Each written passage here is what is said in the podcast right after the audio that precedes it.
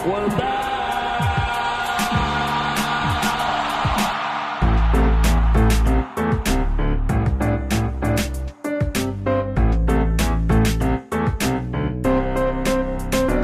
give me another beer.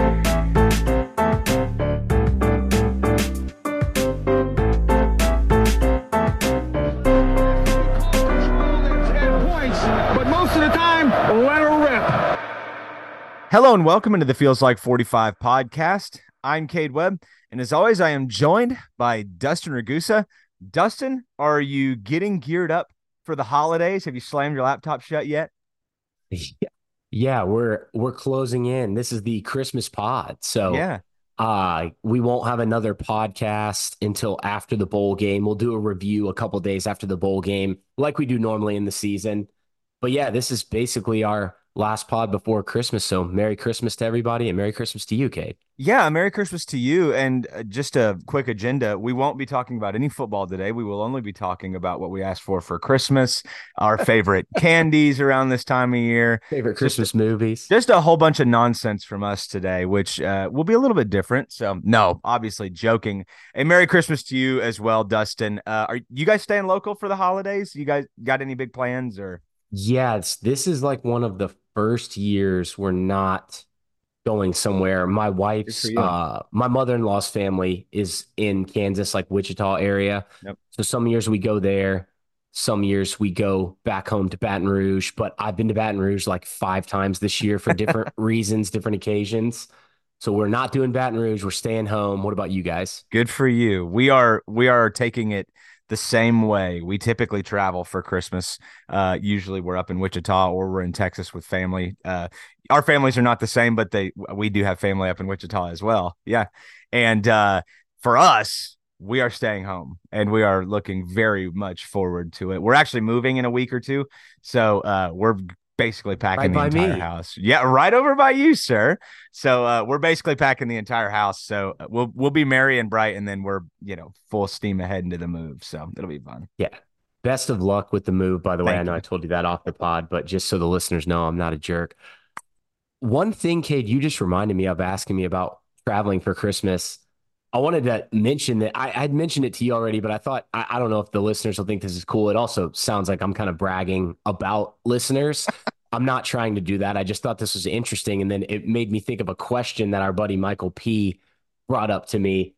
So in my group message with my Baton Rouge buddies, my friend Chris messaged yesterday and told me that he ran into a guy wearing Oklahoma State stuff out in Baton Rouge.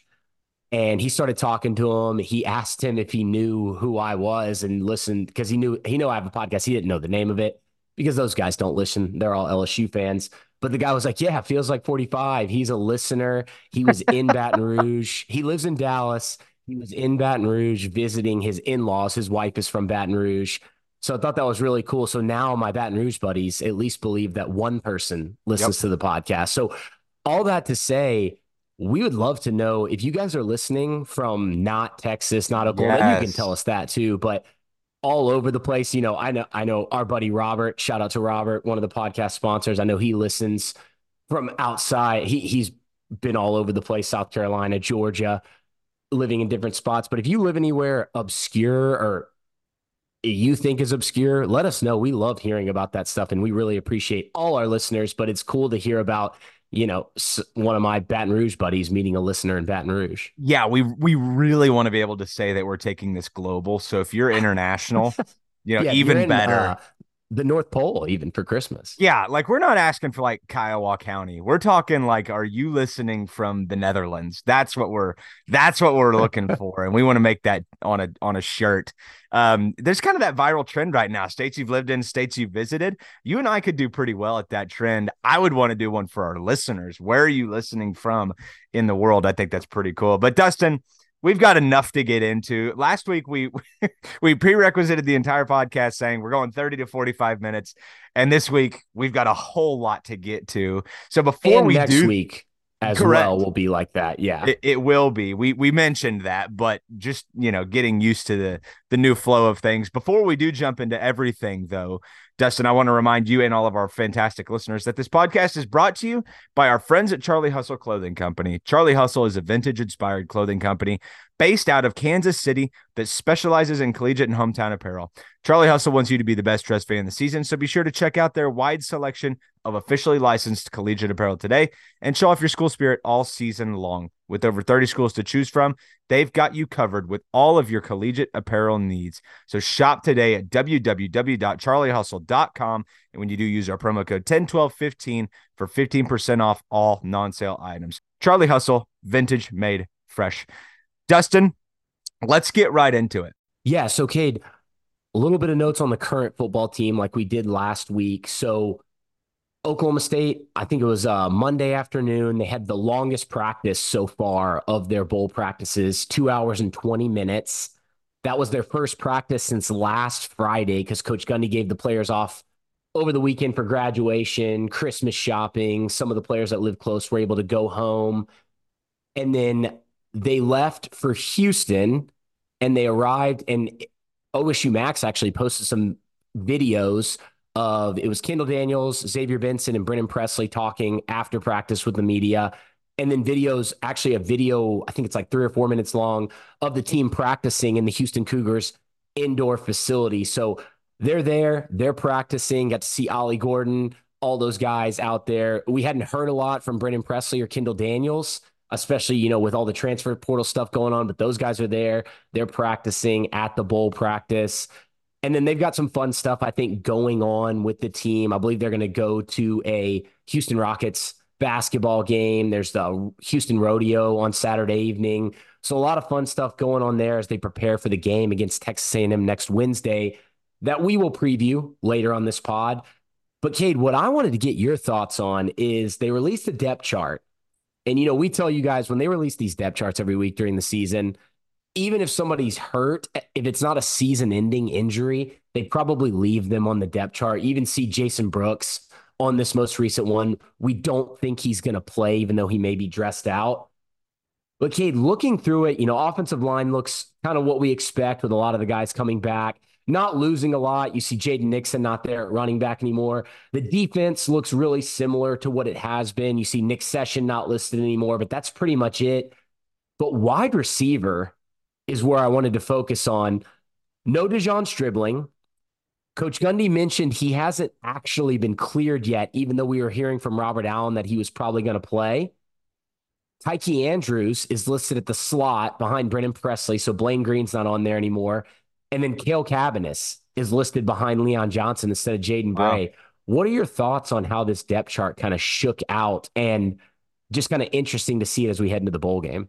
I think the Tyke Andrews one may be the most surprising because we got a glimpse of Cameron Hurd at the very end of the Big 12 title game. I think he played like three snaps. He came in and came right back out. So I would have assumed he would have been there. But again, I kind of take it less by you know maybe the position group more that these bowl games nowadays you're going to get glimpses of guys that you may not have otherwise gotten. And, and Tyke Andrews is another one but I mean shoot he's he's true freshman from Guthrie isn't he? Is that that's where he's from. Yeah he, him and Hurd got in like you mentioned wow. a little bit this season. But yeah it'll be really interesting. I mean you hope there's no injuries in this game but if Oklahoma State for some reason gets up by a lot or God forbid, Texas A&M gets up by a lot, you're probably going to see Tyke Andrews at the slot right. a little bit yeah, that's cool. game. I, I, would expect to see him get some snaps. And then Talyn Shettron back as well. I, I was under the impression he's listed behind Rashad Owens that he's still too injured to play with that collarbone injury, but maybe not since he's listed on this depth chart. So that I, it's interesting. I was thinking about this with De'Zhaun Stribling. Did he play against Iowa State? Did he play at all in that game, or his injury came – against South Alabama, which was the third game of the non conference. And I could have sworn he played in the Iowa State game. Are which, you asking that from a redshirt perspective? Yes, that's exactly so it. I've I have heard I think it was confirmed on Pokes report, and I think the Oklahoman Scott Wright might have wrote about it as well. The bowl game is postseason play, so it does not count against that. I'm sure you've said that, but that that would explain. It's a good call, a though. Lot. Good call by you. That explains a lot. Thank you for clearing that up. because I was sitting here thinking you could burn a red shirt, but that's actually that's one of the smarter things the NCAA has done lately. So no, Dustin, for me, nothing glaring in that depth chart other than wide receiver got a little bit thin this year. And then you've got, you know, some guys that depart into the transfer portal and then it gets really thin. That's kind of rare for Oklahoma State. You don't see that a lot, but they they definitely will probably need to look to reload multiple guys out of the portal this year. Yeah, and you've got the young guys like Andrews and you mentioned Hurd and Jalen Pope that'll be coming back. You've got Trey Griffiths coming in in the recruiting class, which we'll talk about a little bit. But to your point, yeah, it would be nice to see a receiver pop up at some point in the transfer portal, even if it's in the April window. Yep. It would be great to kind of add to that depth there. I think they're good with their ones. A lot of guys coming back that played a lot of snaps this year in Presley, in Rashad Owens. You got Talyn Shettron coming back as well. But losing guys like Leon Johnson, Jaden Bray, Blaine Green, you're spot on with that. The only other note I had, Cade, is with Nixon being not on there, we are probably going to see a lot of Elijah Collins in this game being his last game of his college career. He's also listed on punt and kick return along with Cale Cabbiness with Jaden Nixon not there anymore. So expect some Elijah Collins. And that might be one of the things I'm most excited about for this bowl game because I've been wanting him to get carries all year. He's been banged up. Obviously, Jaden Nixon and him were in competition. Nixon looks to have beat him out earlier in the year in some of those games. And then when he got injured, obviously beat him out there. I'm excited to see Elijah Collins, and I think he's going to give hundred percent effort on every single play with it being his last game. Yeah, that'll be really cool, and especially when they break him out in a two back set, which I I was waiting for all year. And then he wasn't healthy enough to be the guy next to Ollie doing it. So I'm very excited for that. Um, but totally agree with you, Dustin. I would love to see him come out and go for, you know, hundred yards on on 10 carries or 12 carries or whatever he's going to end up getting. Uh, it'll be exciting to watch for sure. And shout out to Elijah for sticking it out, playing on special oh, teams. Oh, yeah. Ollie Gordon's had great things to say about him. He's obviously a leader in that locker room. So really, I think it was a great pickup, even though we didn't see him a lot this year from Michigan State transferring in. But Cade, that's kind of it on the current team until we get into the transfer portal. The only other note before the transfer portal that I had is Jamie Blatnick, Oklahoma State strength and conditioning assistant, former Oklahoma State defensive lineman from 2008 to 2011, former first team All Big 12 defensive lineman in 2011, is moving to be the director of strength and conditioning at Middle Tennessee, where Derek Mason is now going to be coach at the Blue Raiders. Sucks to lose Jamie Blatnick. I know the players like him a lot. Whenever I've gone to practice, he is just an imposing figure walking yeah. around that indoor Sherman Smith facility. Sucks to lose him, but it's awesome to see him kind of moving up. And maybe, you know, when Rob Glass hangs it up one day, Jamie Blatnick will be back at Oklahoma State. Yeah, I mean, he looks like the rock. So uh, he really I, does. I am uh you know, I think the sideline will miss him from, you know, he's always kind of hyping guys up. He's always, you know, the center of, you know, that that player coach dynamic. It seems like he's always right there. But for me, Dustin, it's like, you know, there's a nice pipeline from that Oklahoma State strength and conditioning staff out into this next, you know, lower level of college football. Um, I, I Jamie Blatnick's not the only one. I mean, there there's there's guys like Abe Spencer who have moved into director level roles at lower levels of college football. So one of these days when Rob Glass does hang it up, I think there's several guys who you could look at and say, yeah, that makes a lot of sense. And so, uh, yeah, obviously, assistant is never the uh, the end goal either. So happy for happy for Coach Blatnick. That's great. Yeah, it's awesome news for him. Okay, should we jump into the portal? Shall we? I think we should. okay, so I put on a thread right before the podcast so you could kind of follow along but the portal opened, obviously, as we stated, on December 4th. It closes on January 2nd, and then there'll be a second window later on in the spring. The dead period, which we've talked about on here, started on December 18th. So, four days ago, recording this on the 22nd. And that lasts until January 11th, except for the January 3rd through 7th quiet period for two and four year college transfer prospective student athletes who intend to enroll mid year. So the dead period, once again, what that is is no in-person contact between coaches, recruits, and or their parents. For example, coaches can't talk to recruits at their campus. at the athlete school, at an athletic camp, or even if they see them at a movie theater or grocery store, no contact whatsoever related to the dead period. Does it say anything about reaching out to their aunts, uncles, or parents? Because that seems to be like how all of this is happening anyway. Yes. So no or byline about that. Players, a player reaching out from the current yeah. team to the high school. Yeah. So it, it's a little loose, but it's it's a dead period. Basically, what it means, Cade, is there can't be any visits or you'll get in a lot of trouble.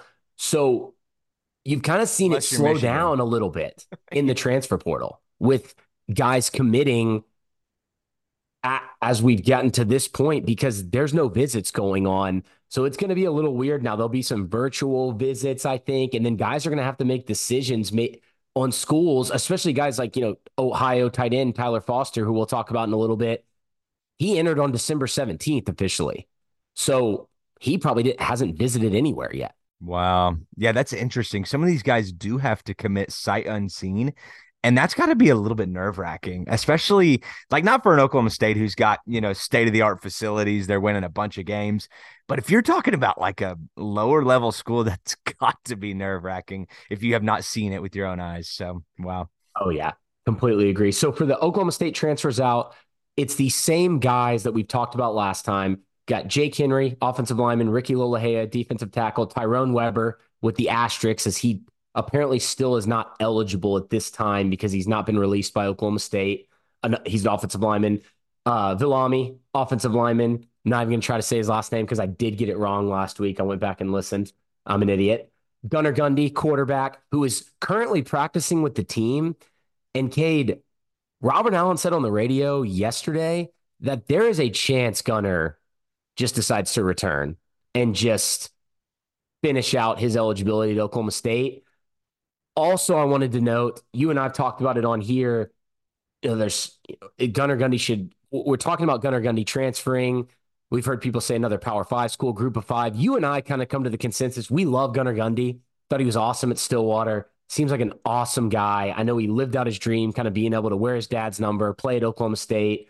All the other players love him. You've heard Alan Bowman say great things about him. But you and I thought he was more suited at an FCS level. And it looks like most of the offers he is reporting are at the FCS level. So not to like give us flowers, but to say I'm glad that he's kind of targeting that level because I think he would dominate in the yeah, FCS. I think, he, I think he'd be one of the better players in that subdivision of football. I, I, you know, best of luck to him whether he comes back to Oklahoma State or not you know there's there's no reason that you would wish otherwise for him but he didn't take up a scholarship i don't think so no he's a walk-on. Yeah so i mean it, whether he comes back or not that i don't know how much it affects oklahoma state uh, negatively you just have another guy in the rotation he but for his sake he probably should see if there's something else out there for him so agreed. Uh, and also that just made me think of this, Cade, you mentioning that Villami is also was also on the roster that was handed out to the media. So Gunnar Gundy and Villami were both still on the roster. Mm. I know Villami hasn't committed anywhere. He's also a walk on. I'm wondering if he maybe decides to come back and just be a depth piece on this offensive line. That would be cool if he does. Uh, along with those guys, Jaden Nixon has not committed anywhere yet, but all signs are looking like Sam Houston State from everything that I've seen, which I would love for Jaden Nixon to go down to that level. I think he'd be really good there, similar to our thoughts on Gunnar Gundy. Ladarius Webb, Tulane, Nick Session has not committed anywhere yet. Blaine Green, wide receiver, looks like Minnesota, but haven't seen him commit. And then Jaden Bray, wide receiver to West Virginia. Also forgot to mention Jake Henry is going to be at Stephen F. Austin now, and Ricky Lolohea is at Utah State. So that's the state of affairs with the transfers out. Cade, any notes from you with those guys? No, it's just so strange that for the second year in a row that I can remember, there may be more. You're going to be playing a guy that was on your team last year in a conference game. just a new world that takes some getting used to. But Jaden Bray going to West Virginia is uh, I think he'll do well there. I, I hope he stays healthy. Like that's the biggest thing for me. But it's just strange. Like I, I don't know if I'll get used to that. Yeah, and he's a guy with the injuries and everything. I, I echo your sentiments. I, I, hope that he is able to stay healthy, have a good season. It sucks that he won't be able to do it for OSU. Right. But either way, just when a guy struggled that much with injuries, then comes back, and you got to remember, this is a guy who started playing football in the right. middle of high school. So he hasn't been playing for very long. And a guy who broke the same thumb twice last year comes back and has some drop issues. Maybe he's still getting used to that thumb being broken multiple times. All that to say, I think he could have a big year, like you're saying at West Virginia, if he's able to completely heal from those thumb injuries, which it seemed like we're still bothering him with those drop issues, and just stay healthy for a full season. Yeah, the only other thing I'll say is it's nice to see that Oklahoma State's not losing a bunch of Power Five level guys like they did last year. I mean, you had guys or like trans- Texas A&M, right? You had guys transferring either laterally or up in some cases, and that was frustrating to watch. So uh, it kind of backs up Rashad Owens' point that he didn't see a lot of guys entering the portal, and to this to the to this point, they have not. So we'll see if that continues. Yeah, just always believe Rashad Owens is kind of where we've landed yeah, after this yeah, season. That's right. With his halftime speeches and everything else. So confirmed big names returning basically the entire offensive line. Joe Michalski, except for Preston Wilson, to at, at, that we know of at this point. Center Joe Michalski, Cole Birmingham, guard and tackle, Dalton Cooper, tackle, Jake Springfield, tackle, and Jason Brooks, guard, tackle, do it all, offensive lineman. Still pending, Ollie Gordon. Pokes report continues to say that Ollie Gordon is locked in, and it's just he hasn't announced yet.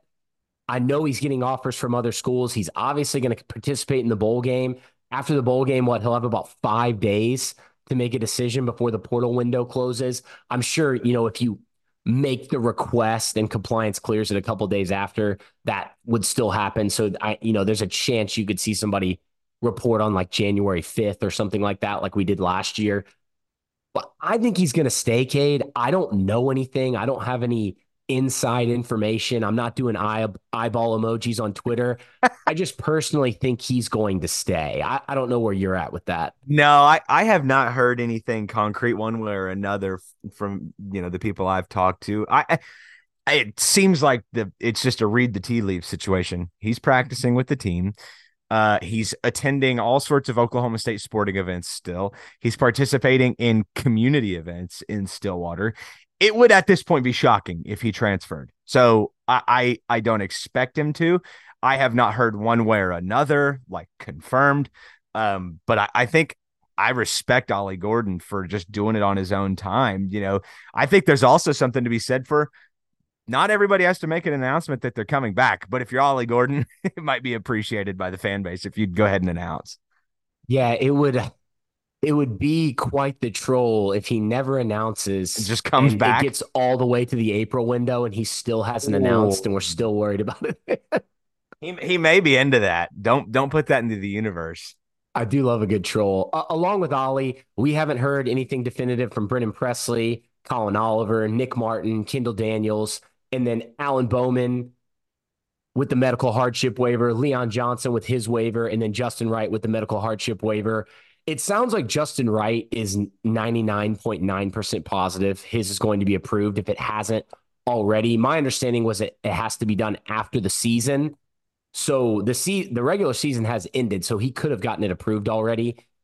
But with Alan Bowman, apparently Robert Allen is reporting that Bowman has an attorney representing him. So if he doesn't get it, he's likely going to appeal. he's going to sue your ass. yeah. So I think I think Alan Bowman just from the article that uh, one of the Hutchin twins wrote on Sellout Crowd, talking to the compliance guy, Robert Allen reporting that Bowman's already geared up to appeal. I think we're going to see Alan Bowman back in Stillwater next year. Is, that's just really funny. I'm already lawyered up and uh, I respect it. I think he's going to be back. Everybody I've talked to seems to believe that it makes a lot of sense that Alan Bowman would get that medical red shirt. But as I've said, and I'll maintain, the NCAA does not seem to care about precedent set. So we'll we'll see what happens. But I like I like that he's walking in with a a, a suit already ready to go. Uh, good for Alan Bowman, knowing the cards that he's dealt here, who he's going up against. and just to recap the guys that are out of eligibility or have left and not entered the portal, Arland Bruce is going to the CFL. Anthony Goodlow, defensive end, Nathan Latu, defensive end, Braden Cassidy, fullback, Alex Hale, kicker, Justin Wright, who we just talked about with the medical hardship waiver, linebacker, Xavier Benson, linebacker, Zeke Zaragoza, long snapper, Alan Bowman, quarterback, Elijah Collins, running back, Ian Edenfield, tight end, Josiah Johnson, tight end, and Leon Johnson, the third wide receiver. Cade, that's it with the levers. You want to talk about some guys who came in or potentially are coming in? I do. I very much do. This is exciting.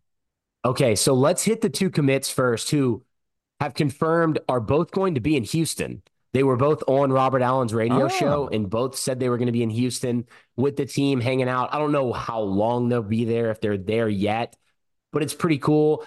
And Cade, not to give us flowers again, I'm doing a little bragging on this pod and I feel bad about it. I think we not keep really. it rolling. Who, you know, I called out two guys last pod, one on offense, one on defense. And then I said, I, I think I gave two guys on offense, two guys on defense, but I, I ranked them, power ranked them. My number one on defense that I thought Oklahoma State was going to land was safety Kobe Hinton, Hilton from UTEP. And on offense, it was, and I've confirmed it's pronounced Isaiah, not Isaiah, which I said last week. So sorry about that. Isaiah Glass from Arizona State. And Cade, Oklahoma State got both of them. Yeah, th- two big pickups, I think. I think Kobe Hilton is of the Trey Rucker kind of like caliber of pickup. Not necessarily comparing them; they they do have some similarities, but the caliber of pickup. I think you've got a nice player in Kobe Hilton and Isaiah. You said I'm I'm just gonna make Isaiah. Isaiah. how he said it on the radio. Isaiah. Yeah. Isaiah, Isaiah, because I will mess this up again because I was thinking Isaiah the entire time. Isaiah, You're Maya Milwaukee. You're thinking, oh my gosh, later. we haven't even got there yet. But you just wait, sir. But he, being a former Power Five level starter at tackle, th- this is an interesting one. Like, does he come in and much like we wondered with Dalton Cooper last year, does he push Jake Springfield at that right tackle spot, or is he, you know, can he swing into a guard spot given that Preston Wilson's status is up in the air? That is one that I'm, I one, it's a great pickup. Two, I'm very interested to see what they do with him. Yeah, let's start with him, Cade. So 6'5, 295, left and right tackle. He was at Arizona State from 2021 to 2023. He has two years of eligibility remaining because he redshirted this year. He got injured after the first game at Southern Utah, came back in week seven and eight versus Washington and Washington State, and then decided, I think, and I don't blame him for this at all, Cade. Arizona State had such a terrible season. I think he decided, man, I'm going to hang it up, grab the red shirt. So I have two more years of eligibility remaining. I think that was a smart move on his part. He visited Stillwater December 11th and 12th and committed on the 16th. He had reported offers from some pretty big schools. BYU, Houston, Michigan State, and Tennessee. And he actually had a reported Michigan State visit scheduled for last weekend, but committed to Oklahoma State the day that visit was supposed to start. So it sounds like he did not ever get up to East Lansing and see the Michigan State campus. Yeah, that's that's pretty awesome. And I, I think that especially in the portal area, anytime you're going up against another power five level program and they're taking visits, you just get a little bit more nervous. Some of these guys commit sight unseen. Some of them like to commit on the spot. It's obviously not a, you know, one size fits all approach, but uh, I think that this is a huge pickup. I think this this could end up being one of the more impactful in the transfer transfer portal era for Oklahoma State. This one seems like it fits every box. Yeah, uh, like I said, in so we talked about his 2023 in 2022, he played in 12 games, started all of them, 724 snaps. That was 85% of the total offensive snaps. 677 at left tackle, 46 at right. He also played in six games in 2021, 13 snaps at left tackle and three at right tackle, mainly in garbage duty. I put out a Twitter thread on him. I watched the Southern Utah and Washington games from this past season and the 2022 UCLA game. I liked what he saw. We talked about this in the Arizona State preview last year and this year. In 2022, they were more, Arizona State was more of a pro style, zone heavy offense in the run game with a lot of drop back play action passing. In 2023, they mixed in a lot more gap scheme, GH, GT counter, pin and pull, some G lead, down G, power in their rushing attack, and they mixed in some quick passing game. Not a ton of RPOs in either season, but I really like him. I think he's probably a better run blocker than a pass protector just because I think he's still kind of working on those good angles and things like that against speed rushers, which when Jake Springfield was playing left, left tackle this year, that was one of my criticisms with him. He has a very quick kick step, though. So I know he has the skill set to stop these speed rushers. I think it's just going to take more reps. Obviously, he's only played one full season to this point. But my main takeaway on him, Cade, was not only is he strong, he's one of the most athletic offensive linemen I've seen. If you watch the third video I put up on that Twitter thread, he looks faster than the running back on some of those plays, running out to the perimeter, running with the outside zone stretch play, pulling. He's got experience doing it all. And he's a guy I was talking to Adam Lunt a little bit. Not only could he maybe slot in at right tackle or at left tackle and move Dalton Cooper over to right, I think he could even play guard because he's so athletic and he's got experience pulling. So this Cade is the if he doesn't wind up a starter, this is the type of swing offensive lineman Oklahoma State has been looking for. They've got a guy like Jason Brooks, but Jason Brooks was starting until Birmingham slotted in. And you and I both love Cole Birmingham, but due to those injuries, just maybe not versatile enough to be that swing guy that can kind of play anywhere. They tried to use Taylor Miterko in that sense, who's a good offensive lineman, but I don't think great enough to get a ton of snaps at this level. Isaiah Glass is that guy. Yeah, I mean at 6'5 295, like he, if he comes in and he's tackle, that's kind of the the frame of the tackles that Oklahoma State has had that maybe not better suited, but you know, maybe more traditionally would play guard. But your point to his athleticism, I think he could play anywhere you put him. That's kind of what I said about him at the very beginning is I, I think that they're going to put him where they need him the most. And if Springfield can be serviceable at right tackle, could you potentially upgrade your right guard position? I don't know, but I, I just think that this is a huge pickup, regardless of what happens with, you know, obviously Birmingham's coming back, but with Wilson up in the air, I think this is a big pickup. No question about it. With signing day and with all the stuff going on in the portal, bowl game coming up, talk, you know, positions like defensive end and tight end, where I think Oklahoma State really needs to upgrade. I think Isaiah Glass is going under the radar right now, and I think he's going to end up being one of the better portal pickups for Oklahoma State in the portal era. Yeah, along with guys like De'Zhaun Stribling, Tay Martin. I, I think Isaiah Glass is going to make a big impact as soon as next season, and he's got two years left. Yeah, I, I completely agree with you, hundred percent. And then on the other side of the ball, Kobe Hilton, UTEP, six foot, 205 pounds, safety. Cade, he's been at a lot of places. UTEP from 2022 to 2023. He was at Louisiana, which I know they want to call it Louisiana, the, the Louisiana fans, but it's Louisiana Lafayette. They're ULL to me and always will be little brother to LSU, way little brother, like stepchild to LSU. But that's a different topic. Wow, I didn't know there was so much. I didn't know there was a, a rivalry. There's oh, no, no, no, it's not. It's not. Right it's not. It's not. I sound like an OU fan right now. Yeah. So Louisiana 2021, he was at NEO in Miami, Oklahoma in 2020, and then at Long Island University straight out of high school, which he went to high school in Georgia and then wind, wound up at Long Island. Robert Allen asked him about it on the radio, and he said he had a connection with the DB coach at Long Island because obviously that's a really far away and kind of a random school. He visited Stillwater the week of December 10th and committed on the 16th, same day as uh, Isaiah Glass. And he played in 10 games in 2023, missed two games with an injury, 562 defensive snaps. That was 71% of UTEP's total defensive snaps, 54 tackles, 27 solo, 0.5 tackle for loss, four passes defended, two forced fumbles, one fumble recovery, and he earned honorable mention on the All Conference USA team. In 2022, he played in 12 games, 723 defensive snaps. That was 96% of UTEP's total defensive snaps. So almost every snap that entire season, similar to a Trey Rucker this past season. And he was also honorable mention that season with 92 tackles, 55 solo, 10 tackles for loss, a half sack, three passes defended, and two forced fumbles. Jeez. No snaps at Louisiana in 2021. He did play in six games at NEO, and he also played in eight games at Long Island. Cade, what were your thoughts on Kobe Hilton? I know you mentioned, and I have the same sentiment as you.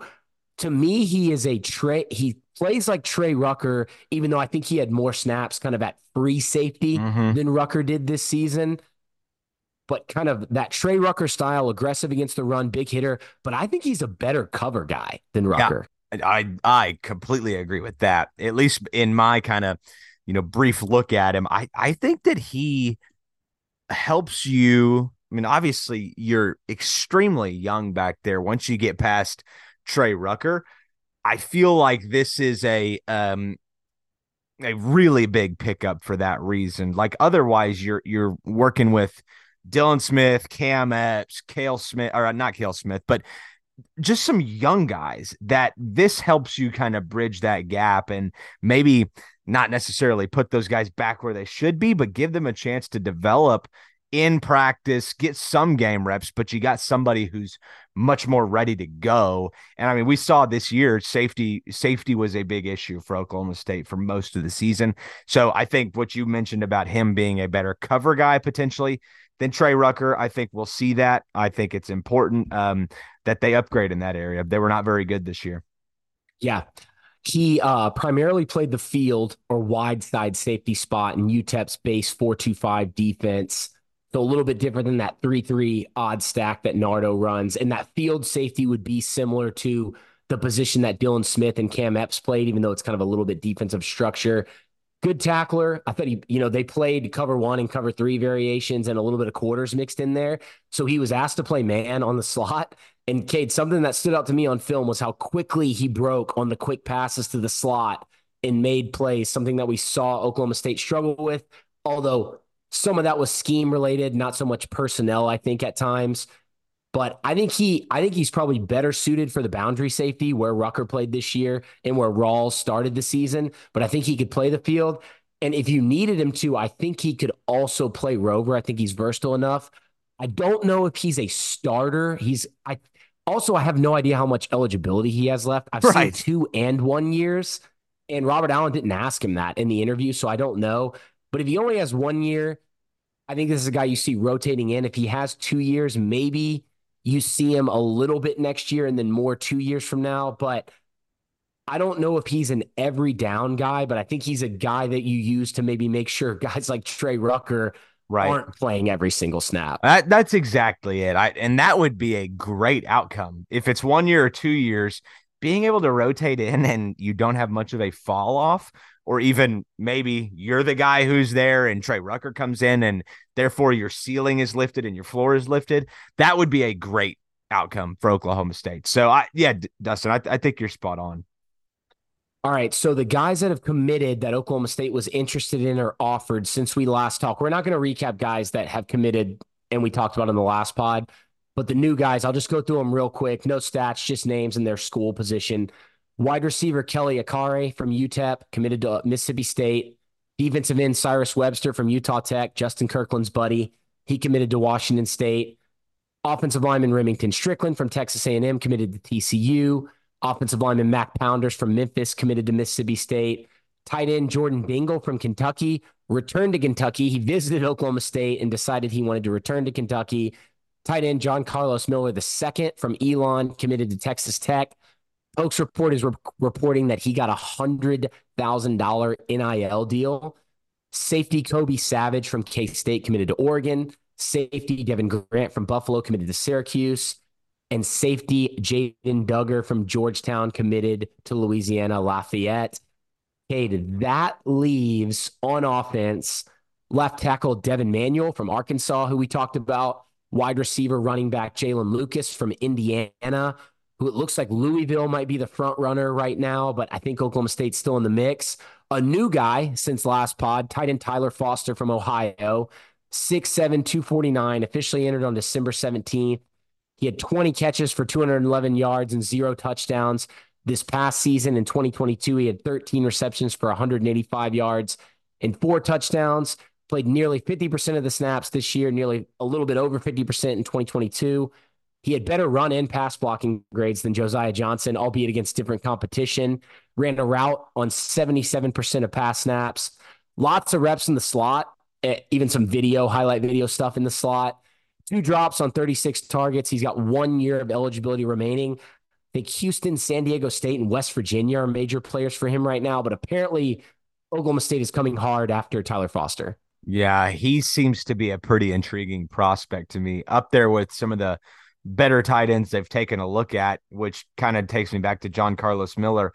If Texas Tech has $100,000 to spend on a tight end from Elon, and I'm not like throwing him under the bus, like that that number seems like maybe a little suspicious in my mind.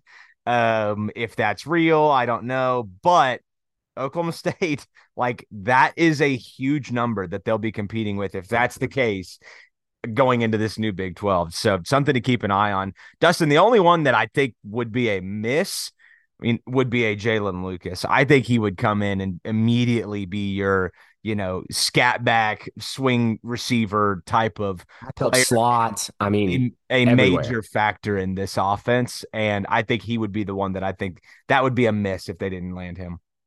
And you got to think too, I know they've got other guys who can return kicks but the guys they have out there right now are Brennan Presley, Cale Cabbiness, and Elijah Collins. They've already lost Jaden Nixon. They're going to lose Elijah Collins. You could definitely boost. I know talking special teams right now, which is a little wild, but you got to boost the return game when you're losing yep. some of those guys that have been back there all season. Yeah, hundred percent. He's an electric athlete. I I would love to have him. On defense, still out there. I don't know if Oklahoma State is still pursuing some of these guys, but they had previous reported interest. Lavario Wiley from Central Michigan, Reggie Grimes from Oklahoma, a new guy, defensive end Anton Juncaj, I think is how you say it. Yeah. From Albany. Feels right. 6'3, 273 pounds. He entered on December 18th, so the day the dead period started. 46 tackles, 12 sacks, five forced fumbles, 818 snaps on defense last season or this season all the big schools are in on this guy. He was an AP All American first team, All CAA first team, a Buck Buchanan finalist, which is the FCS Defensive Player of the Year. And he was the FCS sack leader this season with one year of eligibility remaining. I don't know if Oklahoma State's going to be able to get this guy, but he's very, very impressive. My favorite thing about him is if you go to Albany's roster and click on him, in his picture, he has a big cut on his nose, which I love that in a yeah, defensive lineman we're big fans of that. That's we that's well documented. Um, very interesting prospect, Dustin. We still got one more, and then I'll I'll save my final thoughts until we get you know through him. Yeah, safety Tegan Wilk from East Carolina. He's going on a UConn official visit. I, I think Oklahoma State's kind of out on him for now that since they've got Kobe Hilton. So yeah, what were your thoughts on Anton? Yeah, I like him. I think my thoughts are more kind of on the guy that I think everybody's looking at in Reggie Grimes. He, you know, doesn't seem to be showing a ton of like national interest from, you know, Power 5 programs. And I kind of pointed this out on the last um episode Dustin that he is he's coming from a blue blood program, which is always going to gain interest, but his output has not been, you know, that wildly impressive. He's flashed at times, but I mean the la- the only two offers that I see on his page, or at least on his Twitter that I can scroll down far enough to see, are North Texas and uh, Texas State. So I don't know what his recruiting situation looks like right now, but that's an interesting one because I know a lot of Oklahoma State fans want him. I don't know what the deal is there exactly. So we'll see. It doesn't feel like it's going to happen. It's almost like I take him for depth situation. It kind of like, seems even like if you don't right? love him, maybe just grab him. But personally, I think, Caden, I don't know where you're at with this since we're wrapping up transfer portal. I think they're gonna get a tight end and a defensive end at some point, whether that's in the April window, whether that's after the portal closes, because you can still take guys. And I know that's not that doesn't sound great. Like it makes it sound like they're going to be taking scraps. But I, I there's no way they go into fall. I don't think anyway without adding at least one tight end and one defensive end. I could see them not adding any more offensive linemen. You know, may it'd be great to get a receiver, maybe a more experienced running back behind Ollie. You know, you could talk you could talk me into another DB, maybe a linebacker, but I think they're pretty good at most spots, except for tight end and defensive end, I think they've got to add somebody. Yeah, I, I completely agree with you. Maybe multiple guys at defensive end after the way things went last year. I think you got to take a flyer on some some guys. Well, okay, they've got some guys coming in that aren't portal guys because Erling's signing day early signing period starting on December 20th. It actually ends today. Can we just call and it the, we, the the signing period now? Because it's yeah, the actual not, signing it's not early anymore. It is signing day. Yeah, it's it's signing day now. So we'll get into these guys. Okay, do we want to take a quick break to hear from our ad sponsor? That would be great. We'll flip it to Classic Overland and we'll come right back. We want to say a quick thank you to sponsor the Feels Like 45 podcast, Classic Overland. Classic Overland specializes in restoring original Land Rover Defenders designed with your unique style and specifications. They go to great lengths to find quality vintage Defenders before they begin the restoration process, and their team of experts will guide you through the various exterior and interior options to create the perfect build. Our friends Luke Reed and Robert Dennis of Classic Overland are both Oklahoma State graduates and will work with you through the process to ensure you have a great experience. And in addition, if you purchase a Classic Overland Defender and mention this podcast, the Feels Like 45 podcast, their team will donate a portion of the proceeds to the Pokes with a Purpose NIL Collective. To learn more, you can visit their website, classicoverland.com, and you can contact Luke and Robert at robert at classicoverland.com. Thank you, and go Pokes!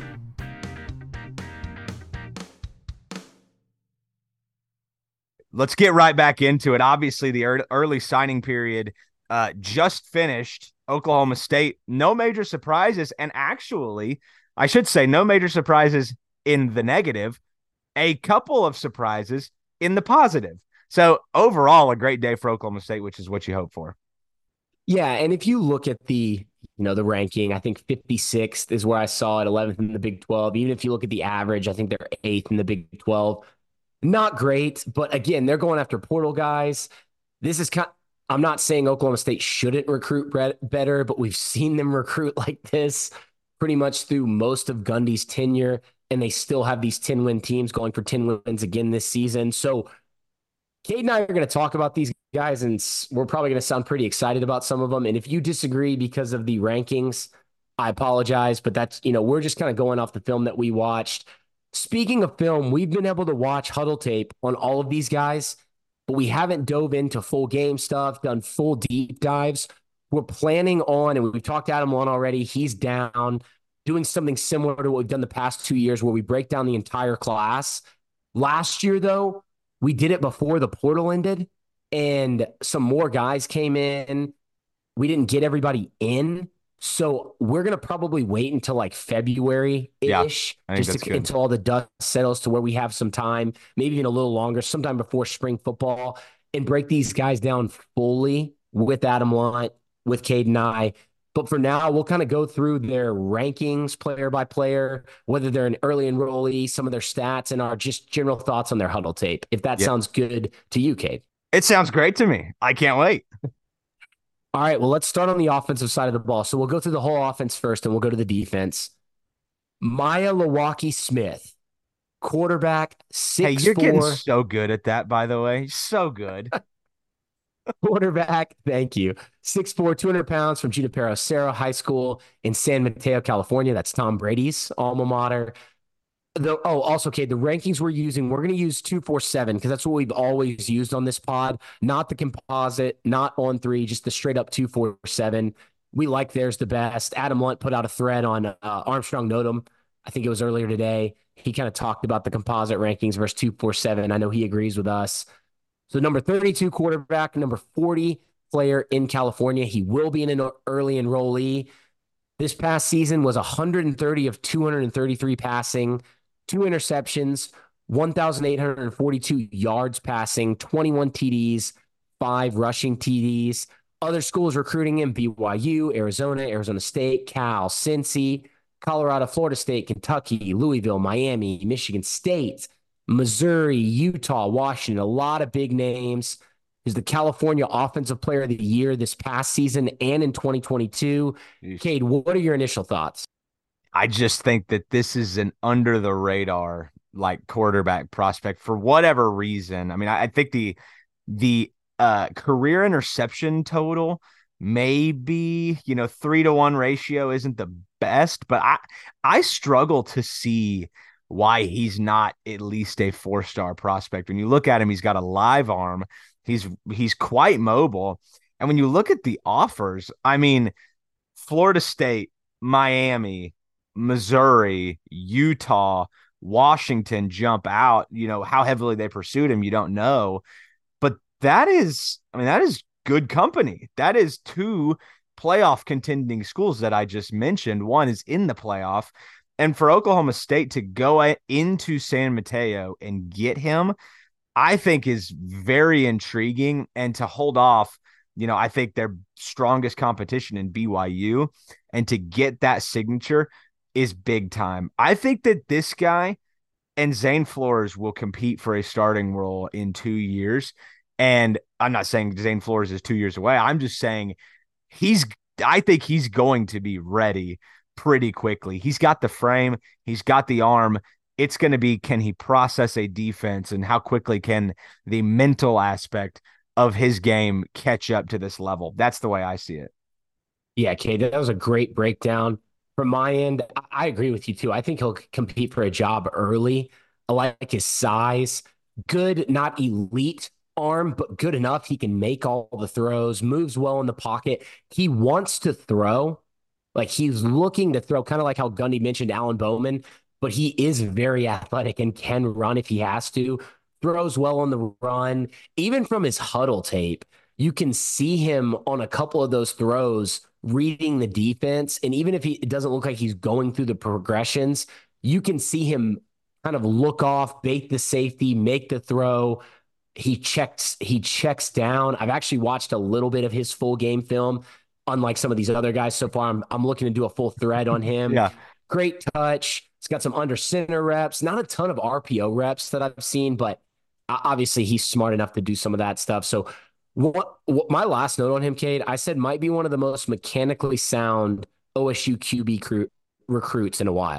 That's that is spot on. And you know, I, I say live arm in the same way that I mean it for Zane Flores. Not elite arm talent, can make every throw though, and can take the top off of defense easily. One thing that I think is impressive about him, he's got uh, back to your point, he's got a great release on the ball. So, you know, a lot of these guys come into school with a little bit of a quirky motion. Not really the case with him. I think I think it's going to be mostly mental. Can he read the defense? Can he make the right decision and how quickly? he was in uh, most of the interviews. I, I, mean, shout out to Robert Allen and shout out to Levi, his producer, on getting all these guys to come on the radio. But a lot of the interviews, as you know, like it's a high school kid. They're not expected to be great at interviews. A lot of them are kind of boring.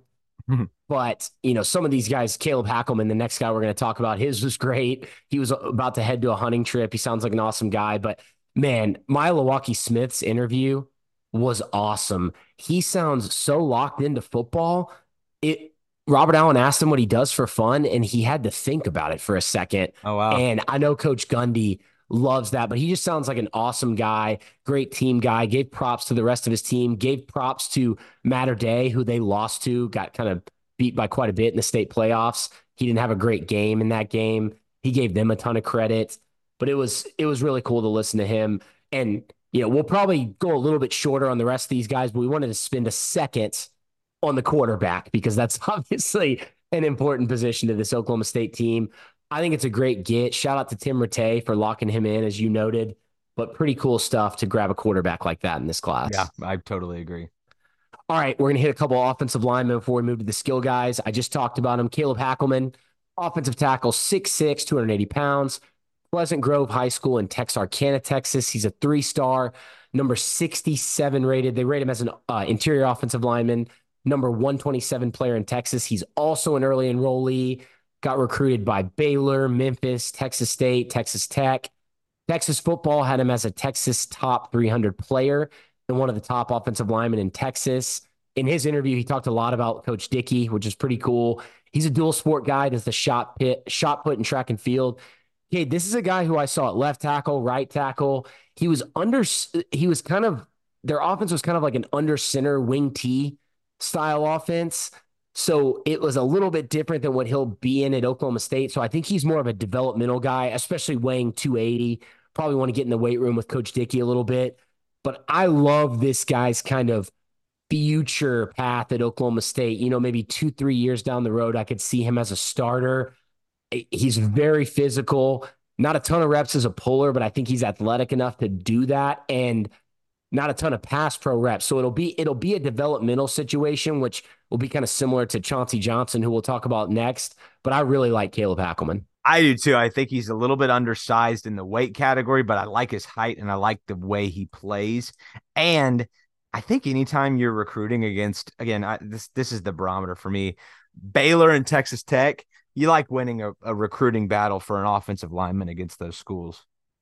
Oh, 100%. Next up, we got Chauncey Johnson, offensive lineman, 6'5, 290 from Lone Oak High School in Lone Oak, Arkansas.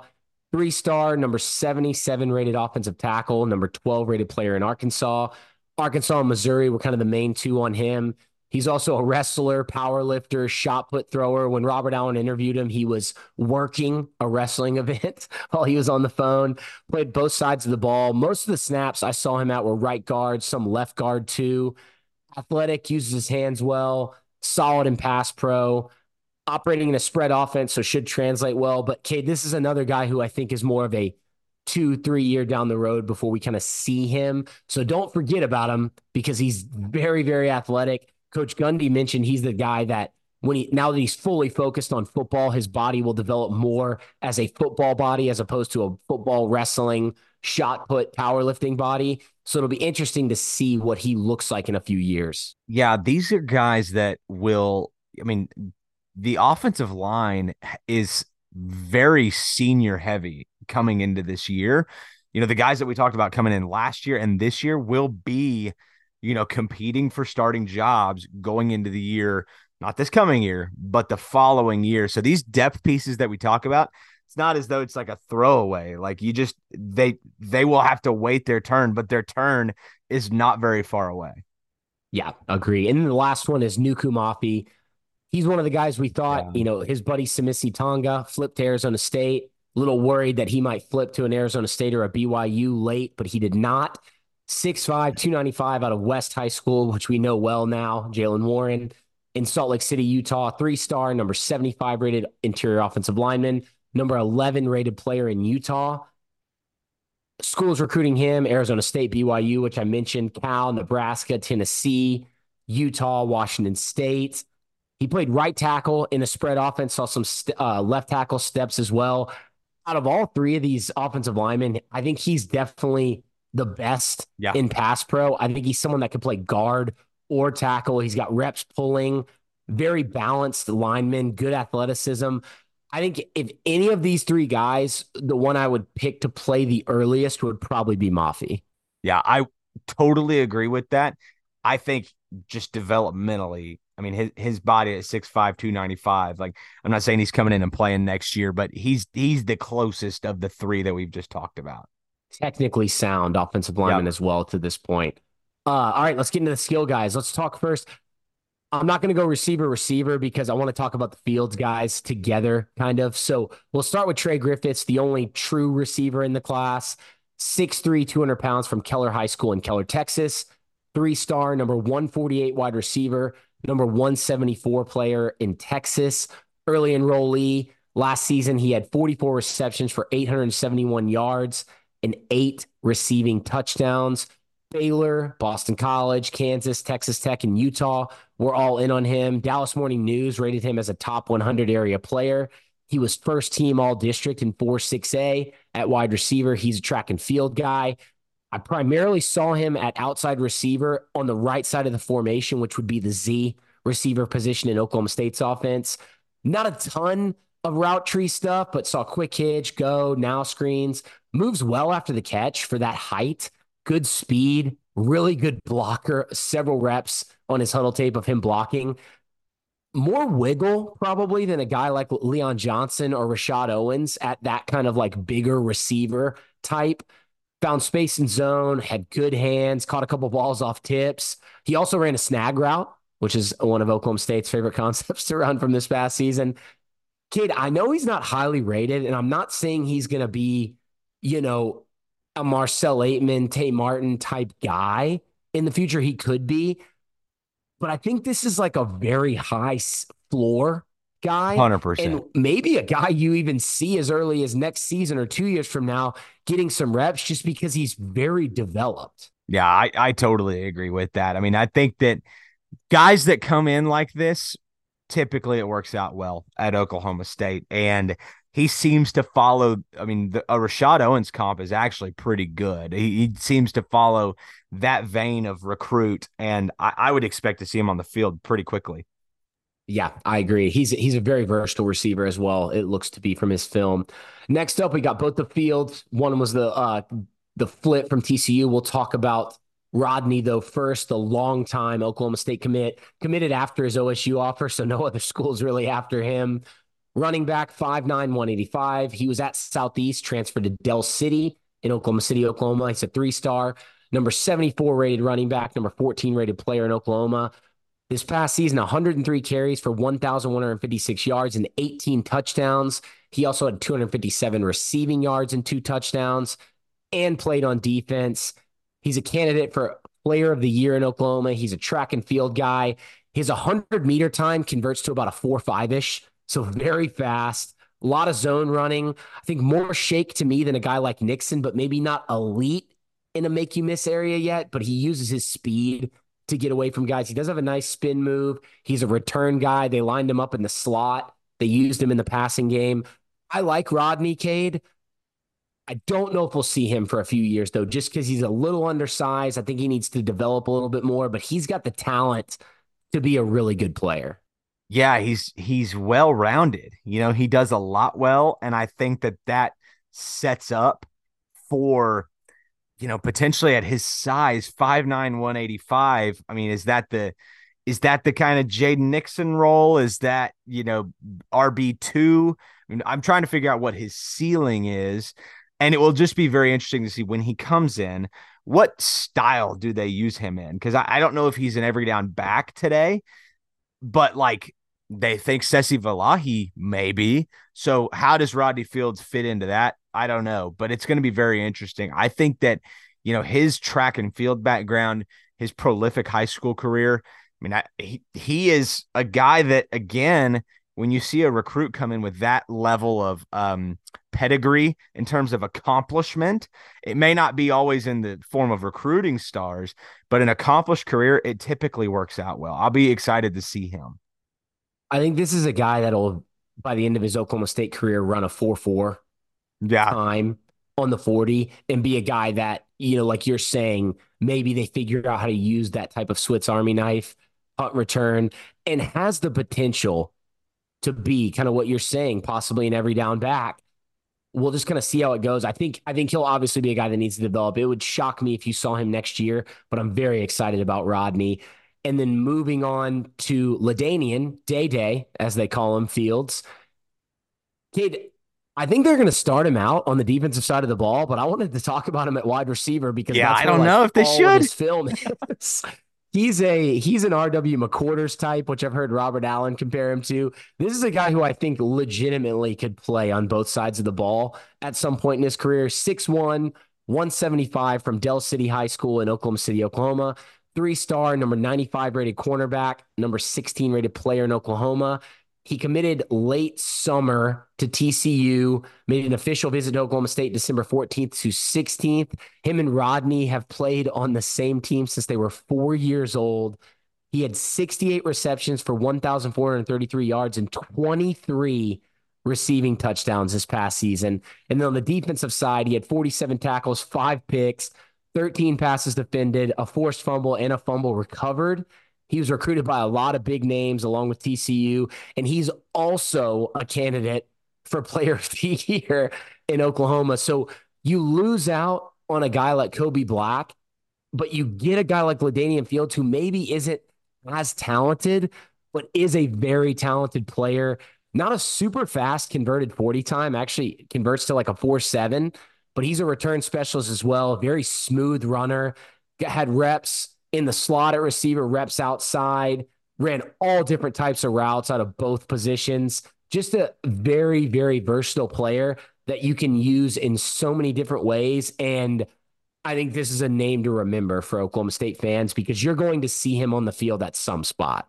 Maybe the best high school football player coming in. I mean, it's it's he'd be right up there with Maealiuaki Smith because he's I mean two-time player of the year in California. But this guy, I mean, this is a huge flip.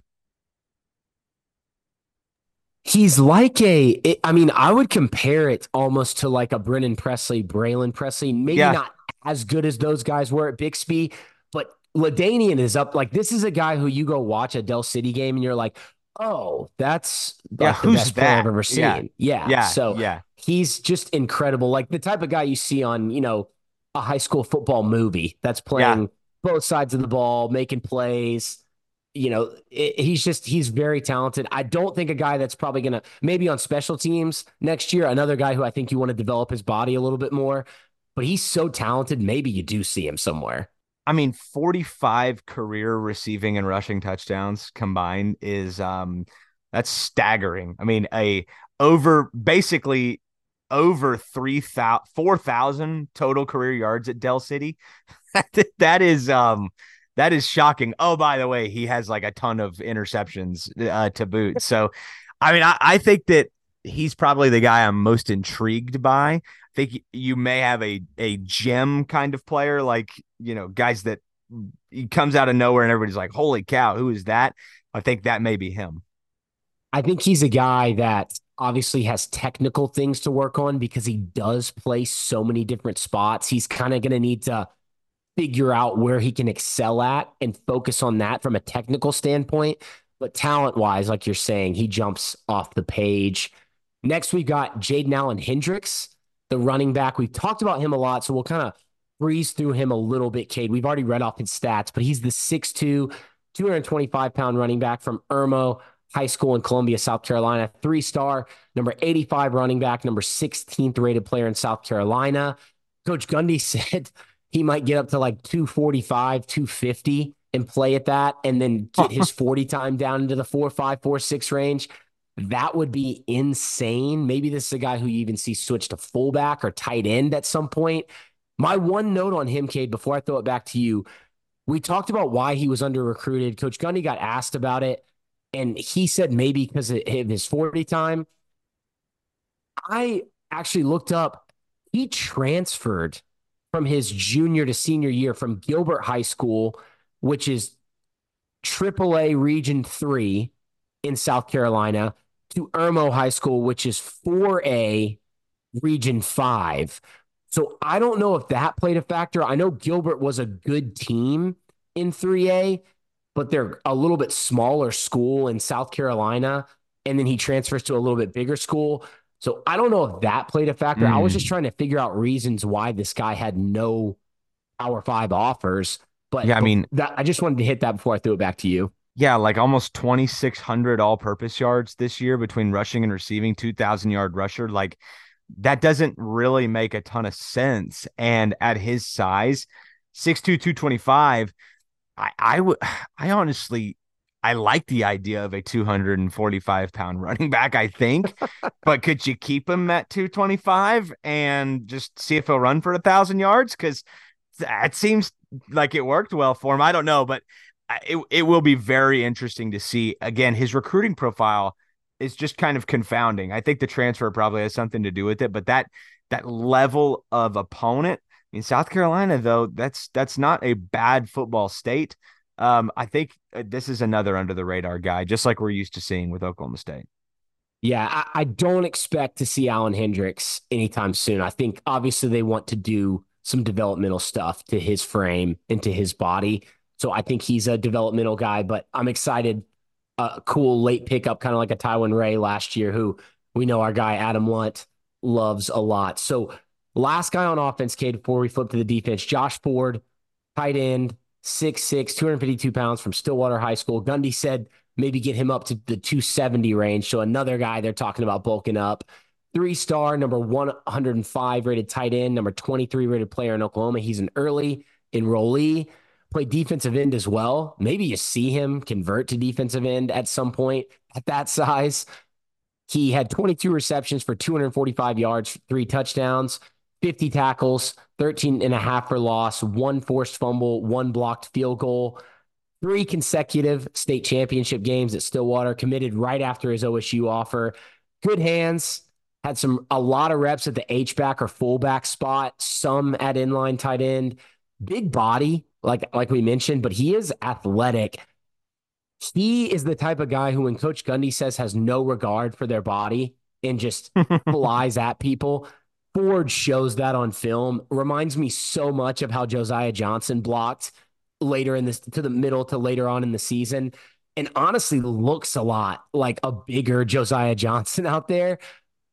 I he's a guy, kid. You talked about Allen Hendricks maybe not beefing up. I think if you keep him in the 250 range, yep. This could be a Josiah Johnson. Well, where I was headed to is if you put 10 pounds on him, all of a sudden it's like, can he play guard?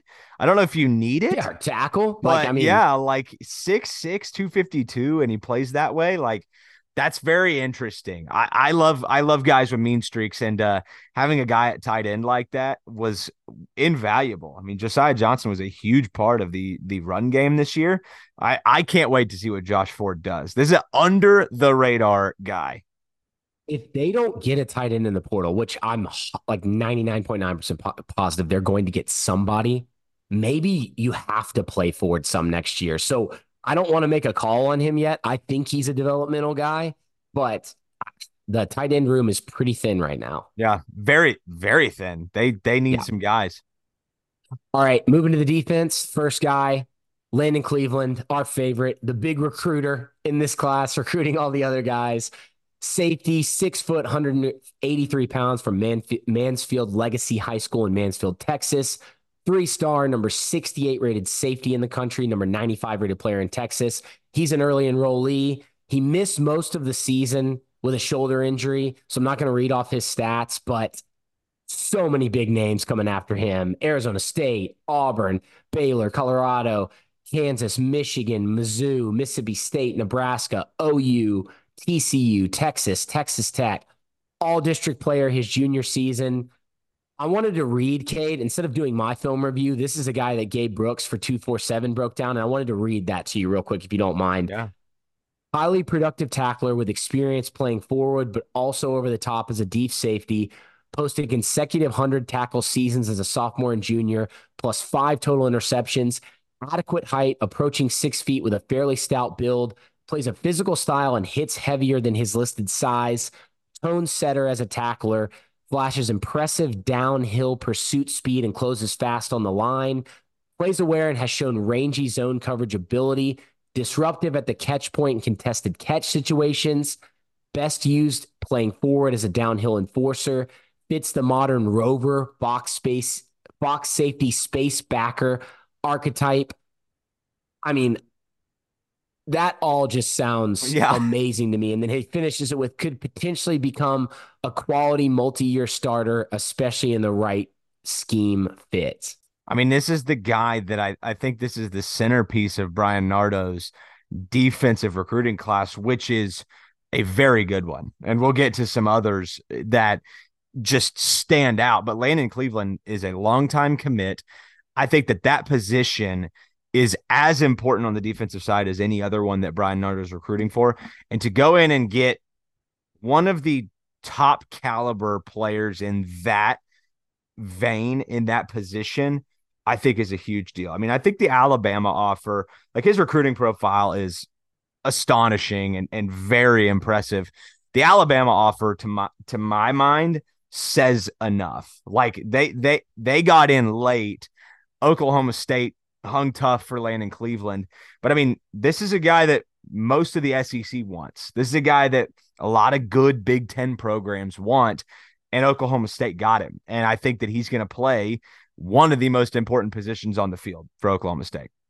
Yeah, I, I love Landon Cleveland. I think this is a guy who you could see early, probably not next season, but you could definitely see him early because he's that talented Next up, we've got David Kabongo, safety, 5'11, 185 from Byron Nelson High School and Trophy Club, Texas. Three star, number 94 safety, number 134 in Texas. He is an early enrollee.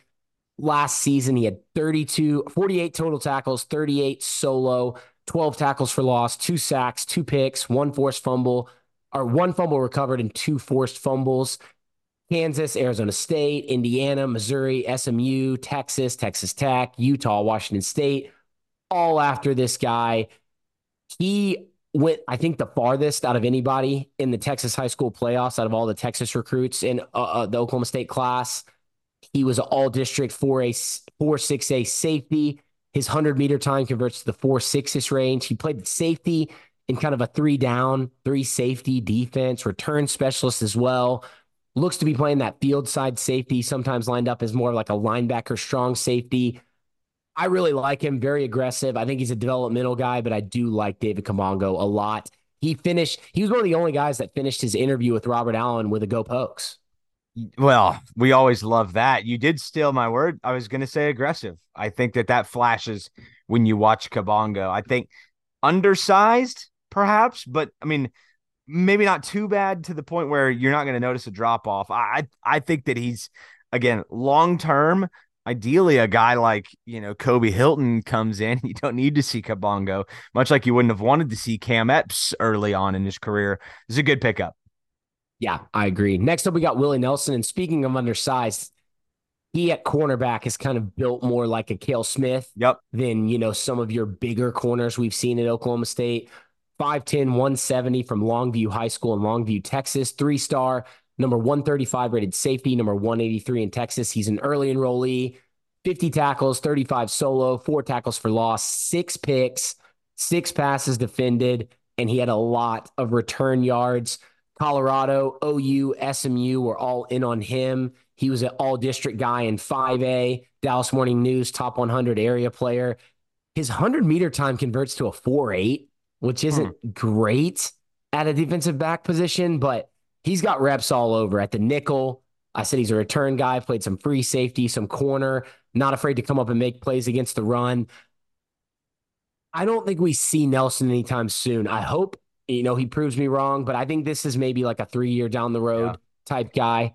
Uh, I agree. More of a developmental, especially since he's like only 170 pounds right now. I would agree with that. And I think somewhat maybe average to above average athleticism, but seriously undersized. I would agree with that. I, I, you wouldn't want, I, I mean, you wouldn't want to see him early on in his career. Could end up being a really good player, but we'll see. Agree. Jacoby Oliphant, the last signee in the class, because he did his on Thursday. He's the cornerback, 6'4, 175 pounds from St. Louis University High School in St. Louis, Missouri. Three star, number 86 rated athlete, number two, 22 rated player in Missouri. He said on the radio that he was probably going to start out at a cornerback spot, but also could play safety. 86 tackles, 66 solo, two tackles for loss, three sacks, two picks, one return for a touchdown four fumbles recovered, and he also had a bunch of return yards, including a 98 yard kickoff return for a touchdown. Boston College, Colorado State, UConn, Ohio, Wyoming, we're all in on him. A lot of reps at free safety. So, you know, it's maybe a little odd that he might come in and play corner.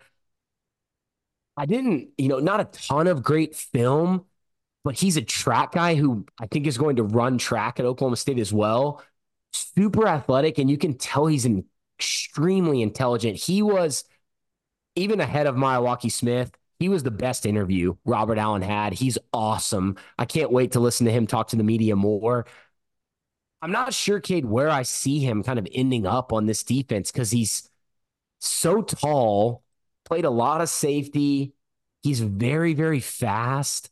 We'll kind of see where he ends up, but I think he's very intriguing as a recruit. I don't I don't know if they the coaches know exactly where he ends up. I mean, I I think it's obvious what they'd like to see in that, you know, that six four frame fills out to 195, 205, and he plays maybe like a Tre Flowers role. I don't know, but when when I see that as a defensive back, it's obviously it harkens back to guys like that. So, you know, I, again, I think a long term play here, but anytime you've got a guy who can play on the defensive side at that size, I think even though he's, you know, a little bit light at 175, I, I, I think that they will they will try to get him up to that 205 and then who knows where he ends up playing. I'd love to see him at corner personally.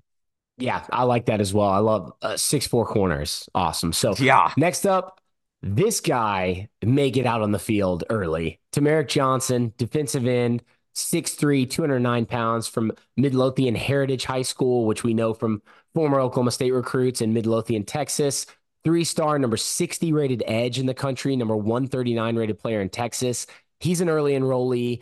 57 tackles, 27 solo, 19 and a half tackles for loss, eight sacks, three passes defended, two fumbles recovered, recruited all over the place Cal, Army, Navy, Boise State, BYU, Houston, Minnesota, Nebraska, Utah, just Oregon State, everybody recruiting him. He's going to uh, selected and played in the 2023 U.S. Army Bowl at the Star in Frisco, Texas. He was a defensive line MVP in District 5A 8 in Texas.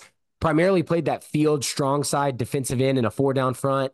Very fast, true edge rusher type guy, thinking like a Calvin Bundage, freshman year, Collin Oliver, Trace Ford type of guy, which sorry for mentioning his name. Maybe someone that could play the Xavier Benson strong side linebacker position. But he, you know, he's experienced with his hand in the ground as well. Maybe he could move him to the defensive end in this three down defense. I think he's a special teams guy as well because he's so fast and so strong. They moved him all over the place at Midlothian Heritage. I really like Tamarick. He's very developed body wise already. He might be able to add a little bit more weight depending on where they want to use him, but he's already extremely strong and extremely fast. Yeah. So when I said, you know, Landon Cleveland was a centerpiece, I mean, I, I think Tamarick Johnson is the the second of the three that I'm very excited to talk about. He is kind of a freak athlete. I think that he he's one of the guys that when you watch his film, you don't really understand why. I think maybe at 209 that could be it. Why he's like under the radar because that's who Oklahoma State brings in. But for me, the athleticism jumps off the page. And so I, I agree with you. I think he's a contributor fairly early in his career.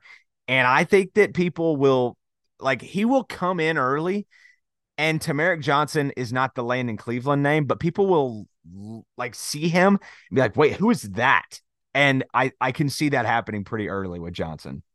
Yeah. Another defensive end, Luke Webb, 6'4, 276 pounds from Deer Park High School in Deer Park, Texas three star, number 76 rated defensive lineman, number 94 rated player in Texas. He's an early enrollee, 59 tackles, 34 solo, 14 tackles for loss, three sacks, one pass defended, two blocked extra points. A bunch of schools after him Arizona, Cal, Kansas, Indiana, SMU, Tulane, Oregon State, Washington State.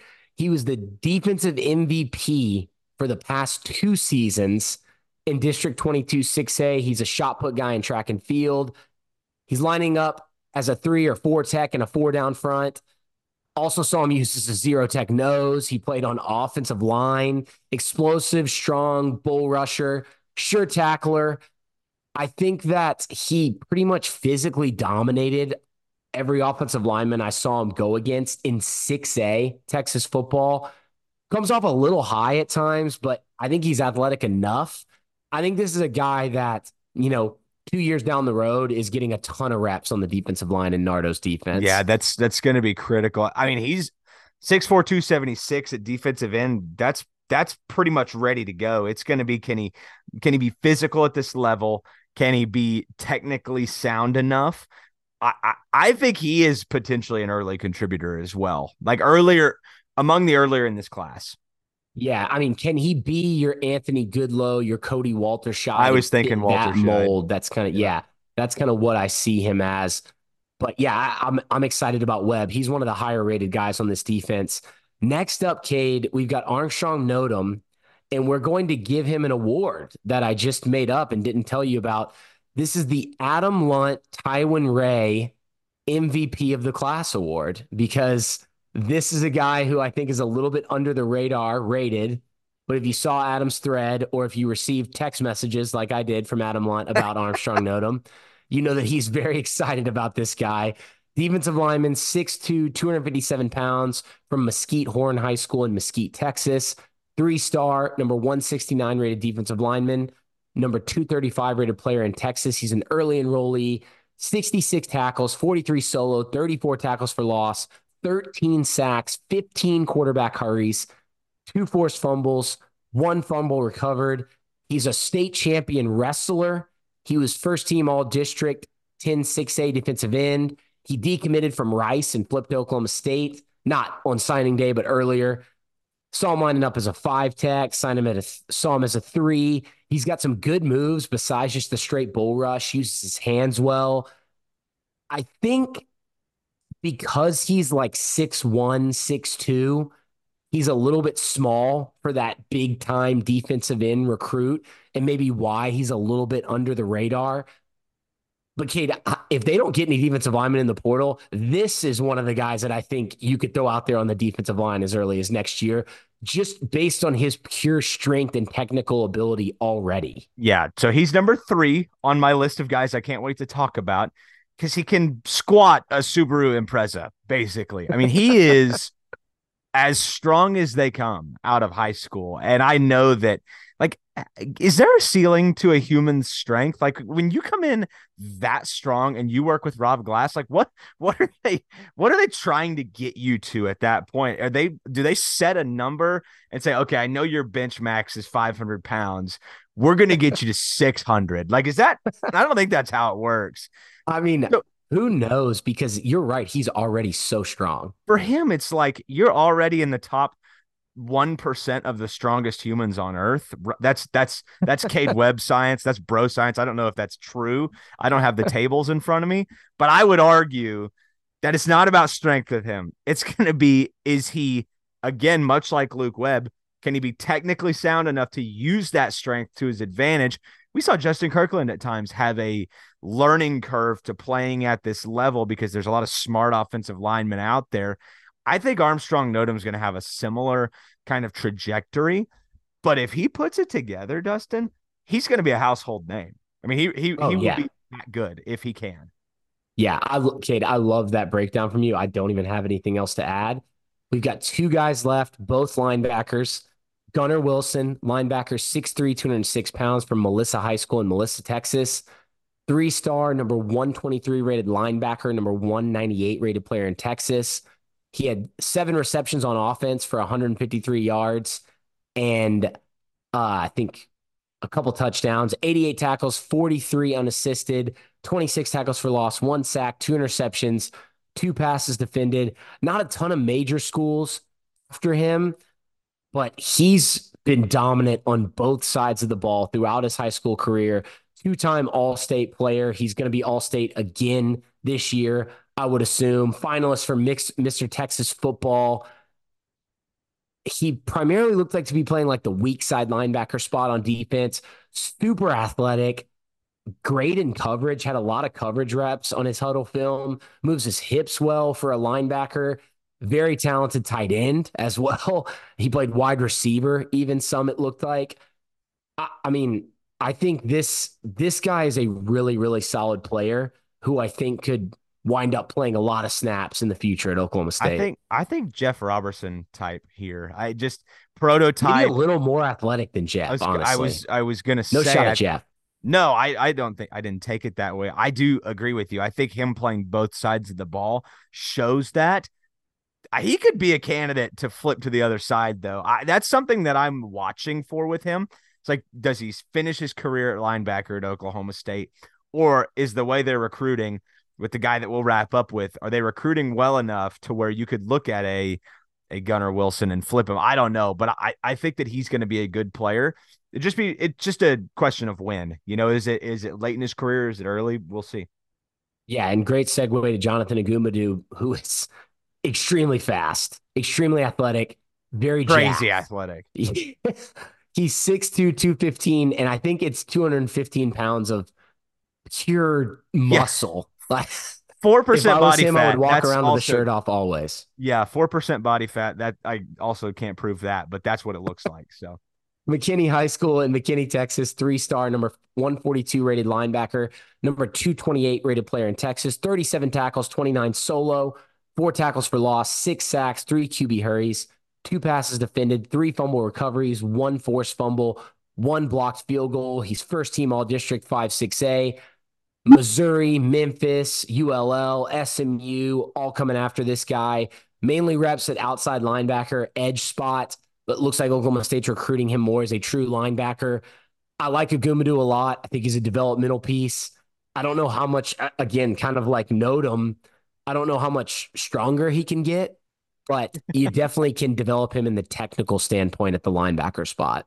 Yeah, I think I think they they clearly went for big, athletic, strong, and they'll coach you the rest. That's kind of the way I leave feeling about Bryan Nardo's class. But I will say this, just to kind of cap off the defense, I thought Brian Nardo did a fantastic job of intentional recruiting. Like you can see exactly what he's trying to do with each of these. Jacoby Oliphant may be the only one that there's some up in the air as to where he ends up but you're talking corner safety. That's a thing that we've seen corners flip to safety just out of necessity. So I think that Nardo did a very nice job of addressing needs. And I think that they're going to upgrade athleticism defensively over the next couple of years. They will be a more, I didn't think that they were beat you with speed like they have been over the, like this season. This was not their fastest defense. I think they're going to get back to that. Yeah, Cade, I think that's a perfect way to wrap up the class. I love those points about Nardo recruiting intentionally. And sorry if we did that a little fast. We're going to go way more into detail. We'll dedicate an entire podcast to this class and the transfer portal guys. And we'll bring on Adam Lunt, who's much smarter than both of us, to talk yeah, about it as well. It'll be a lot of fun. But okay, that's all I've got, and I'm ready to do one of the most frustrating previews we've put together for another team at all ever, probably. Well, I'll, pa- I'll pass you a beer uh, to do that because yes, this one is um, confusing, and I again, I just think it's a product of where you're at in the bowl season. But Texas A&M, I mean, in the in the Texas Bowl, an underwhelming season for them. They didn't get to fill in the blank national championship trophy. They fire their head coach.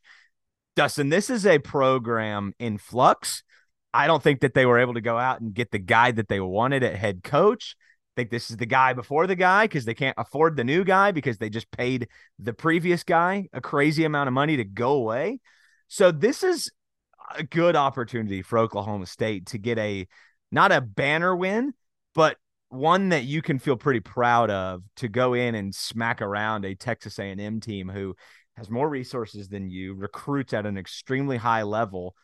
But Dustin, they're confusing going into this game. You have really no clue who's playing.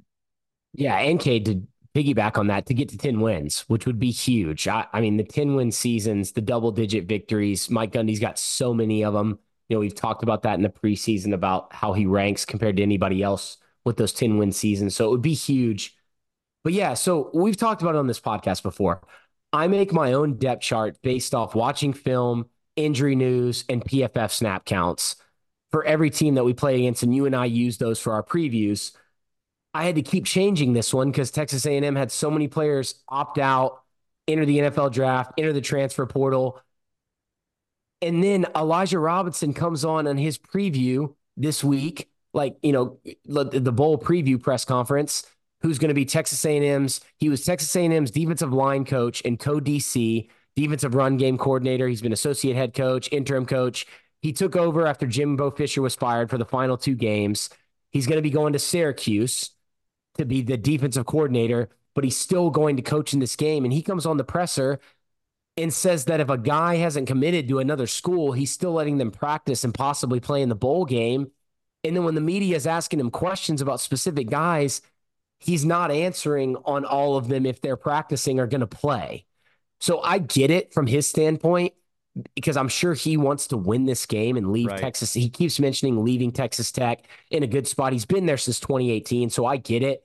But, you know, for us podcasters, I'm going to complain because it's impossible to do. So, seven and five Texas Tech. They fired Jimbo Fisher with two games left.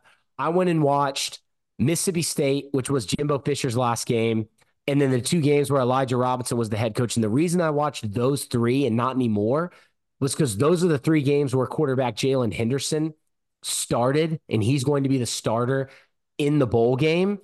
And you know, kid, I don't even know if DJ Durkin, their defensive coordinator, is defensive coordinating the bowl game. I tried to look Oh, it wow. up, and maybe you found that, but I Mhm. haven't found any confirmation. I don't think he is, but I don't think he's taken another job yet. So I don't. I, and you know, on offense, we'll get into that, but Bobby Petrino's not going to be there for the bowl game. So it's a confusing team. I pulled these stats getting into their offense before the bowl game started, and I haven't updated them. So they may have changed a little bit, but after the regular season, 40th in passing offense, 87th in rushing offense, 48th in yards per play, 24th in points per drive, 87th in sacks allowed, 81st in turnover margin, and 21st in in F plus. And Cade, their offensive coordinators for this game are going to be their wide receiver coach James Coley and offensive analyst Jim Chaney. Wow. They both apparently have experience calling plays either for Texas A&M or somewhere else. But I, I just it's very very confusing to figure out what these guys are going to do if they're going to use the 15 bowl practices to install some new stuff, if they like to call different plays than Petrino played or what this offense is even going to look like. Yeah, it makes it very difficult to to break down. I think you'll see early what they're trying to do, but to me, Dustin, I, the idea that they'll install new stuff. I mean, I I could see that. What they run though is a totally different thing, and with such so much new personnel potentially out there, I, I don't know how complicated or new they can get. So it's gonna be very interesting to see. Yeah. So talking about their scheme, a lot of 11 and 12 personnel with tight ends out there, unbalanced sets, trips, showed some quads in the uh, Abilene Christian game, which was one of those three games that I watched. Uh, sorry, I didn't even say which ones it was. It was Mississippi State, Abilene Christian, and LSU. Saw some 21 personnel, two back sets. They also did some two back looks with Ainias Smith, the receiver who's not going to be in this game back there as one of the running backs.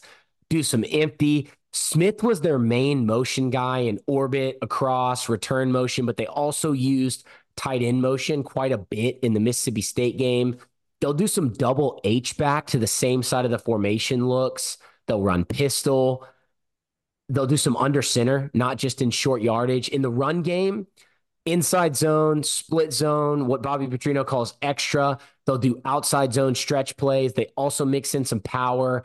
Saw power lead out of the I formation with a fullback. I saw a GT counter, split back counter, GH counter, pin and pull in the Abilene Christian game. They ran a couple toss sweeps in the Mississippi State game.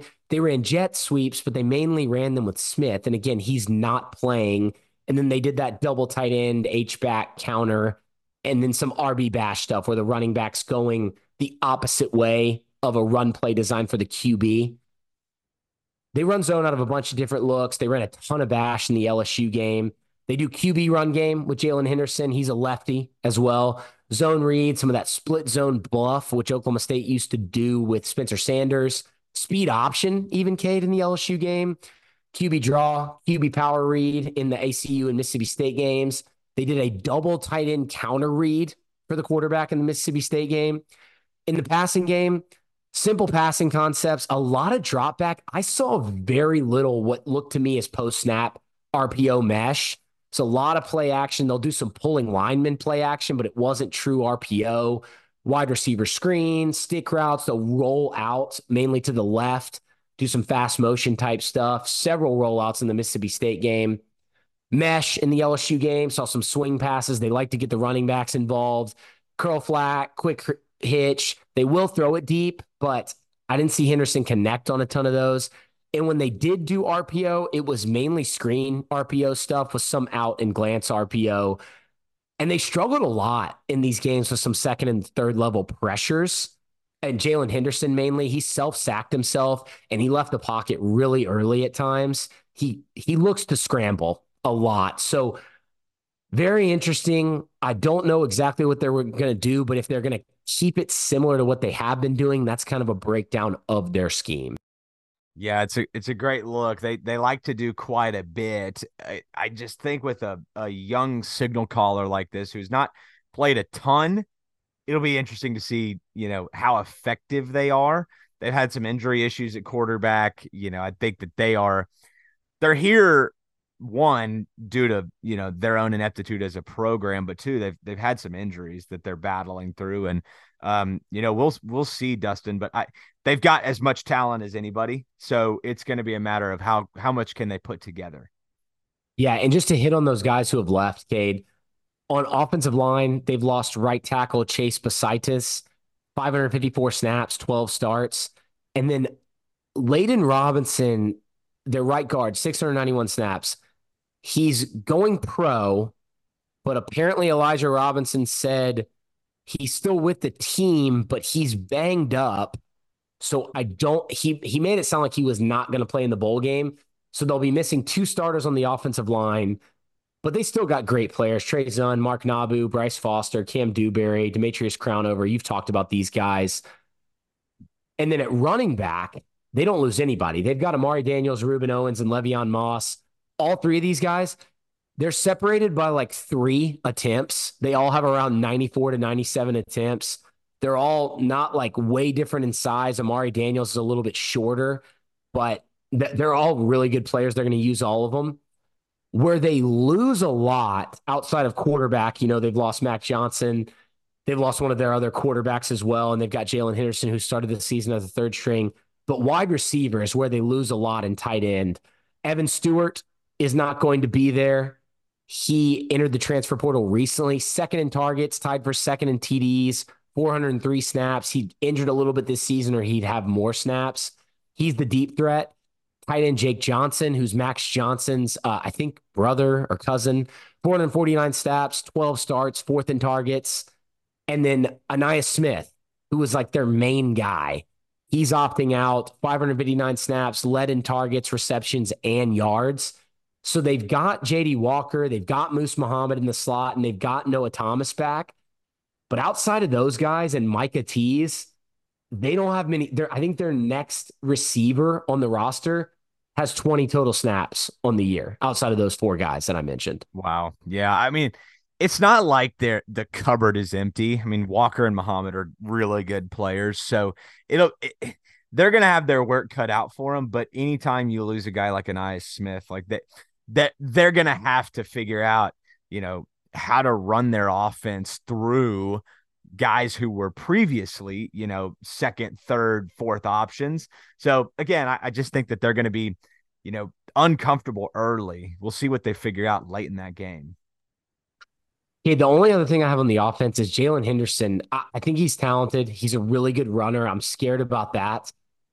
But man, I know he doesn't have many interceptions in these games, but he has thrown a lot of questionable passes. And the pick he threw in the LSU game was really bad. He had a really bad turnover worthy play in the ACU game. He got strict, strip sacked in the ACU game. 3.3, 3.26 time to throw. That's because he's mainly just scrambling around back there. So I, I'm not super impressed by Henderson. I hope that doesn't come back to bite us. We've had some bad luck with quarterback analysis this year.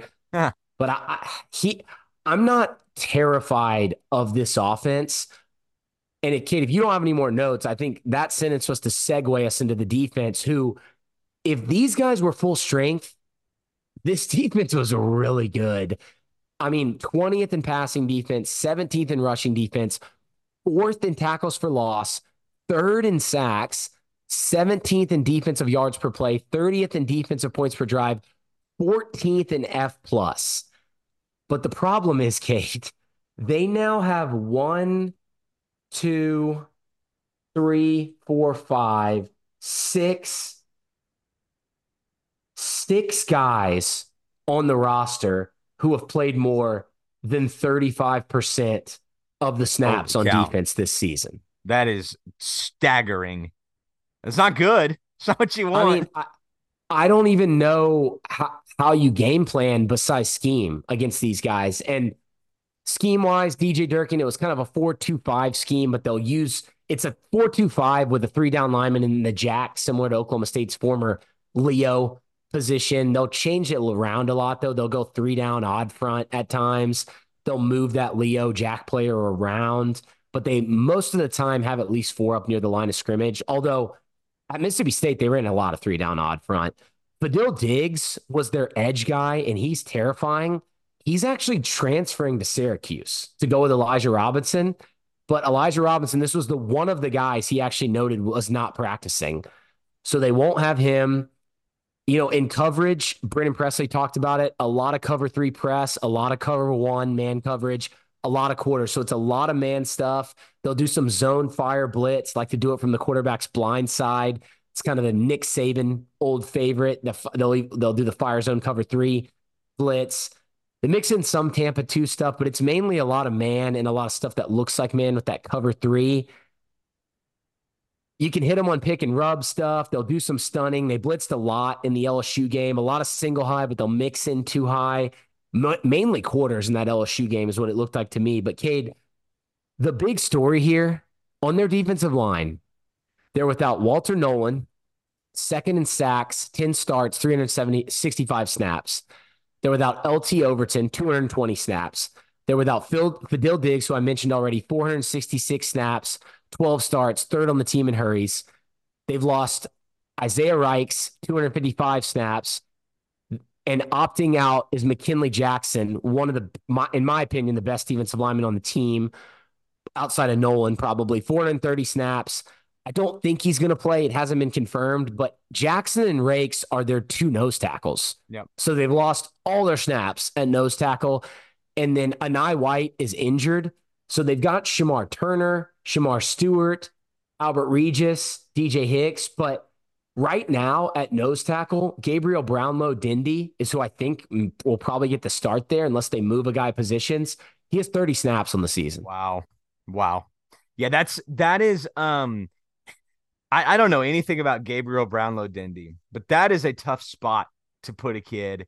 And, you know, I, I see a name DJ Hicks down there, old friend alert. Oklahoma State recruited him pretty heavily out of high school. But for him, like, it's so thin at that nose tackle spot that you just hope they can stay healthy. Like, if yeah. not, that this is, you know, in a in a difficult spot. You can bring your entire roster to a bowl game, right? It's not like you have to bring a travel set. The reason I'm asking is what happens if something happens at nose tackle? You'll move some guys around, but I mean, they they could be throwing a walk on out there. I mean, they might go light or down. They might have mul- to, yeah. like multiple defensive ends out there, and Turner, Regis, Stewart. You mentioned Hicks; those are their like guys right there. So it's going to be interesting. And then at linebacker, Cade, I had all these notes on Edgerrin Cooper, and then he opts out to go to the NFL. First in sacks, fourth in hurries, 609 snaps. I still really like Taurean York, but outside of him and Chris Russell Jr., they don't have a linebacker on the roster who's played more than 33 snaps. Wow. Wow. That's crazy. By the way, I was thinking Marcus Hicks, not DJ Hicks. Marcus Hicks, Oklahoma State recruited heavily. but to your point, Dustin, that they're thin. They're very thin up front. The one spot where they're okay is the defensive backfield. They've still lost Tyreek Chappell, who had 488 snaps and 10 snarts. Deuce Harmon, 394 snaps, every game starter, led the team in uh, pass breakups. Chappell was second in pre- pass breaks up, breakups, so that's not great. Uh, Gilbert, who also had 75 snaps and two starts. But they do have Matthews, Richardson, Anderson, DeBerry. Even though DeBerry's been banged up, I'm not sure he's going to play. And Jared Kerr. But man, Cade, behind those guys, and even at one of their cornerback spots, they're going to be playing some. They're going to be playing somebody in the defensive backfield with 136 snaps on the season or less. Yeah, I, I, all of this to say, it's going to be tough for me to see mean, I, am not going to pick A and M. I, I can't do it with all that they're breaking in in Oklahoma State.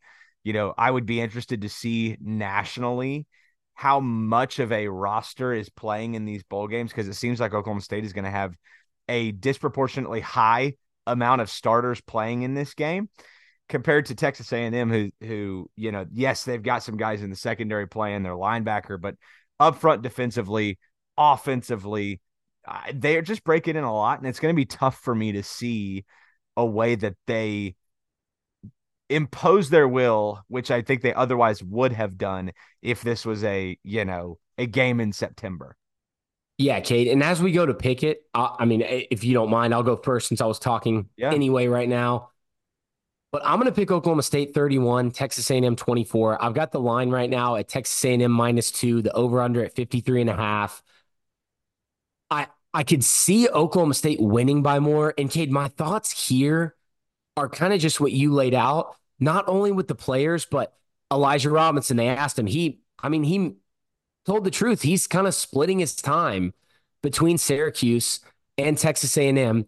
They don't have Bobby Petrino. I'm not sure what's going on with DJ Durkin. They've lost so many leaders and key contributors on both sides of the ball that if Texas A&M was able to get up for this game and come out there with a ton of energy, I would be shocked and extremely impressed because morale, not that it's low, but I think they're ready to get into the Mike Elko era and see what he's going to do as far as coordinators go with, you know, I, I mean, they already have theirs in Collin Klein from K State. I think everybody's looking forward. Jaylen Henderson even brought up Collin Klein in his presser this week. Like he's already looking at forward to Collin Klein. So I just don't. And Oklahoma State wants to win. You mentioned they have all they have all of their starters, unless they're losing them to injury. They didn't really lose any starters. You could say Jaden Bray to the portal. Everybody's there. They want to get 10 wins. They look fired up at practice and all the videos I've seen. If Oklahoma State loses this game, it would be pretty disappointed and honestly pretty shocking to me, even though Texas A&M's talent recruiting wise on their roster is probably outweighs Oklahoma State's if you just go off the rankings. I just don't know how they win this game with all of this adversity, though. Yeah, I feel like this is a program win if Oklahoma State's able to go get it. It's an example of, you know, when you recruit and you have a really good culture, what happens. Now, again, I, I think if this was a game in September, I'd have a tough time picking Oklahoma State because I think Texas A&M's roster – by and large, you could put them up against many others. Granted, they're just they were completely inept this season. So I'm gonna pick Dustin. I'm gonna pick a little bit of a closer game. I'm gonna go Oklahoma State 27, Texas A&M 21. It's only one point closer than what you picked, but I think that they're able to I think Oklahoma State may struggle at times to move the ball down the field vertically. I think they're going to have to win this game up front because I do think athletically Texas A&M secondary matches up well one to one against Oklahoma State's receivers, but I think it's up front where Oklahoma State has won every game they've won this season. They've won with the offensive line. So if they're going to do that again, uh, it's it's going to have to start there. So I'm going to take Oklahoma State 27-21. Um, I do feel like it's a somewhat comfortable six point win, though. Yeah, and I agree. And you know, if if Stribling were to play, I think that really boosts Oklahoma State's chances because you're right about the secondary versus Oklahoma State's receivers being one area to watch. But if they're able to get Stribling back and A and M has totally very agree. little film on him, that would be big time.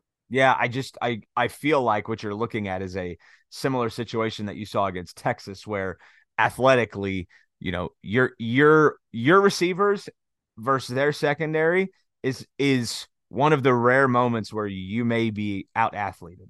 So yeah, it's a great point by you. Okay, that's all we've got. I'll wrap it up with a word from our sponsor. Wild Oak Lighting is the sponsor we're going to hit on now. We really appreciate those guys for sponsoring the podcast. Wild Oak Lighting is your authorized jellyfish lighting dealer for the greater Oklahoma City area, Stillwater, and several other Oklahoma markets. Jellyfish lighting is a permanent but discreet color changing LED lighting system for the exterior of your home with 16 million different colors pattern, and patterns. Jellyfish lighting can be used for Christmas, holiday, and accent lighting. And of course, Oklahoma State game day lighting. You can learn more about jellyfish lighting by checking out the website wildoak-lighting.com or you can follow them on Facebook or on Instagram at wild oak underscore lighting. Cade, I know Christmas is almost here, but you can still get with Wild Oak Lighting for accent lighting, for game day lighting into Oklahoma State basketball, baseball, softball season. Have your neighborhood lit up orange. And just go ahead and contact them if you forgot this year to get ready for next year because these guys were so busy. They might, it, you know, it might have been too much chaos this year get into it, get with them in the springtime, and they will hook you up so you're ready to go for next Christmas and you don't have to deal with the hassle of putting up and taking down or paying someone to put up and take down your lights every single year. Check out Wild Oak Lighting. Dustin, I know you'll have them lit up for Christmas. I'm sure it's gorgeous. I know the Wild Oak guys appreciate it. And uh, yeah, we appreciate them sticking with us through a fantastic football season. So, Dustin, thank you. Great episode as always. Thank you for powering through a, a unique breakdown in a uh, very interesting Texas A&M team, and for all you did with the portal and uh, signing day. It's a fantastic show. We'll get out of here though. We want to wish you all a happy uh, holiday, a Merry Christmas. If you're not already, you can follow us on Twitter, Instagram, and threads at Feels Like 45 Pod. You can follow Dustin at Dust Ragu, and you can follow me at Cade Webb. We will see you guys back here after the game next week. And again, we hope you have a Merry Christmas and safe travels wherever you go. Go, folks.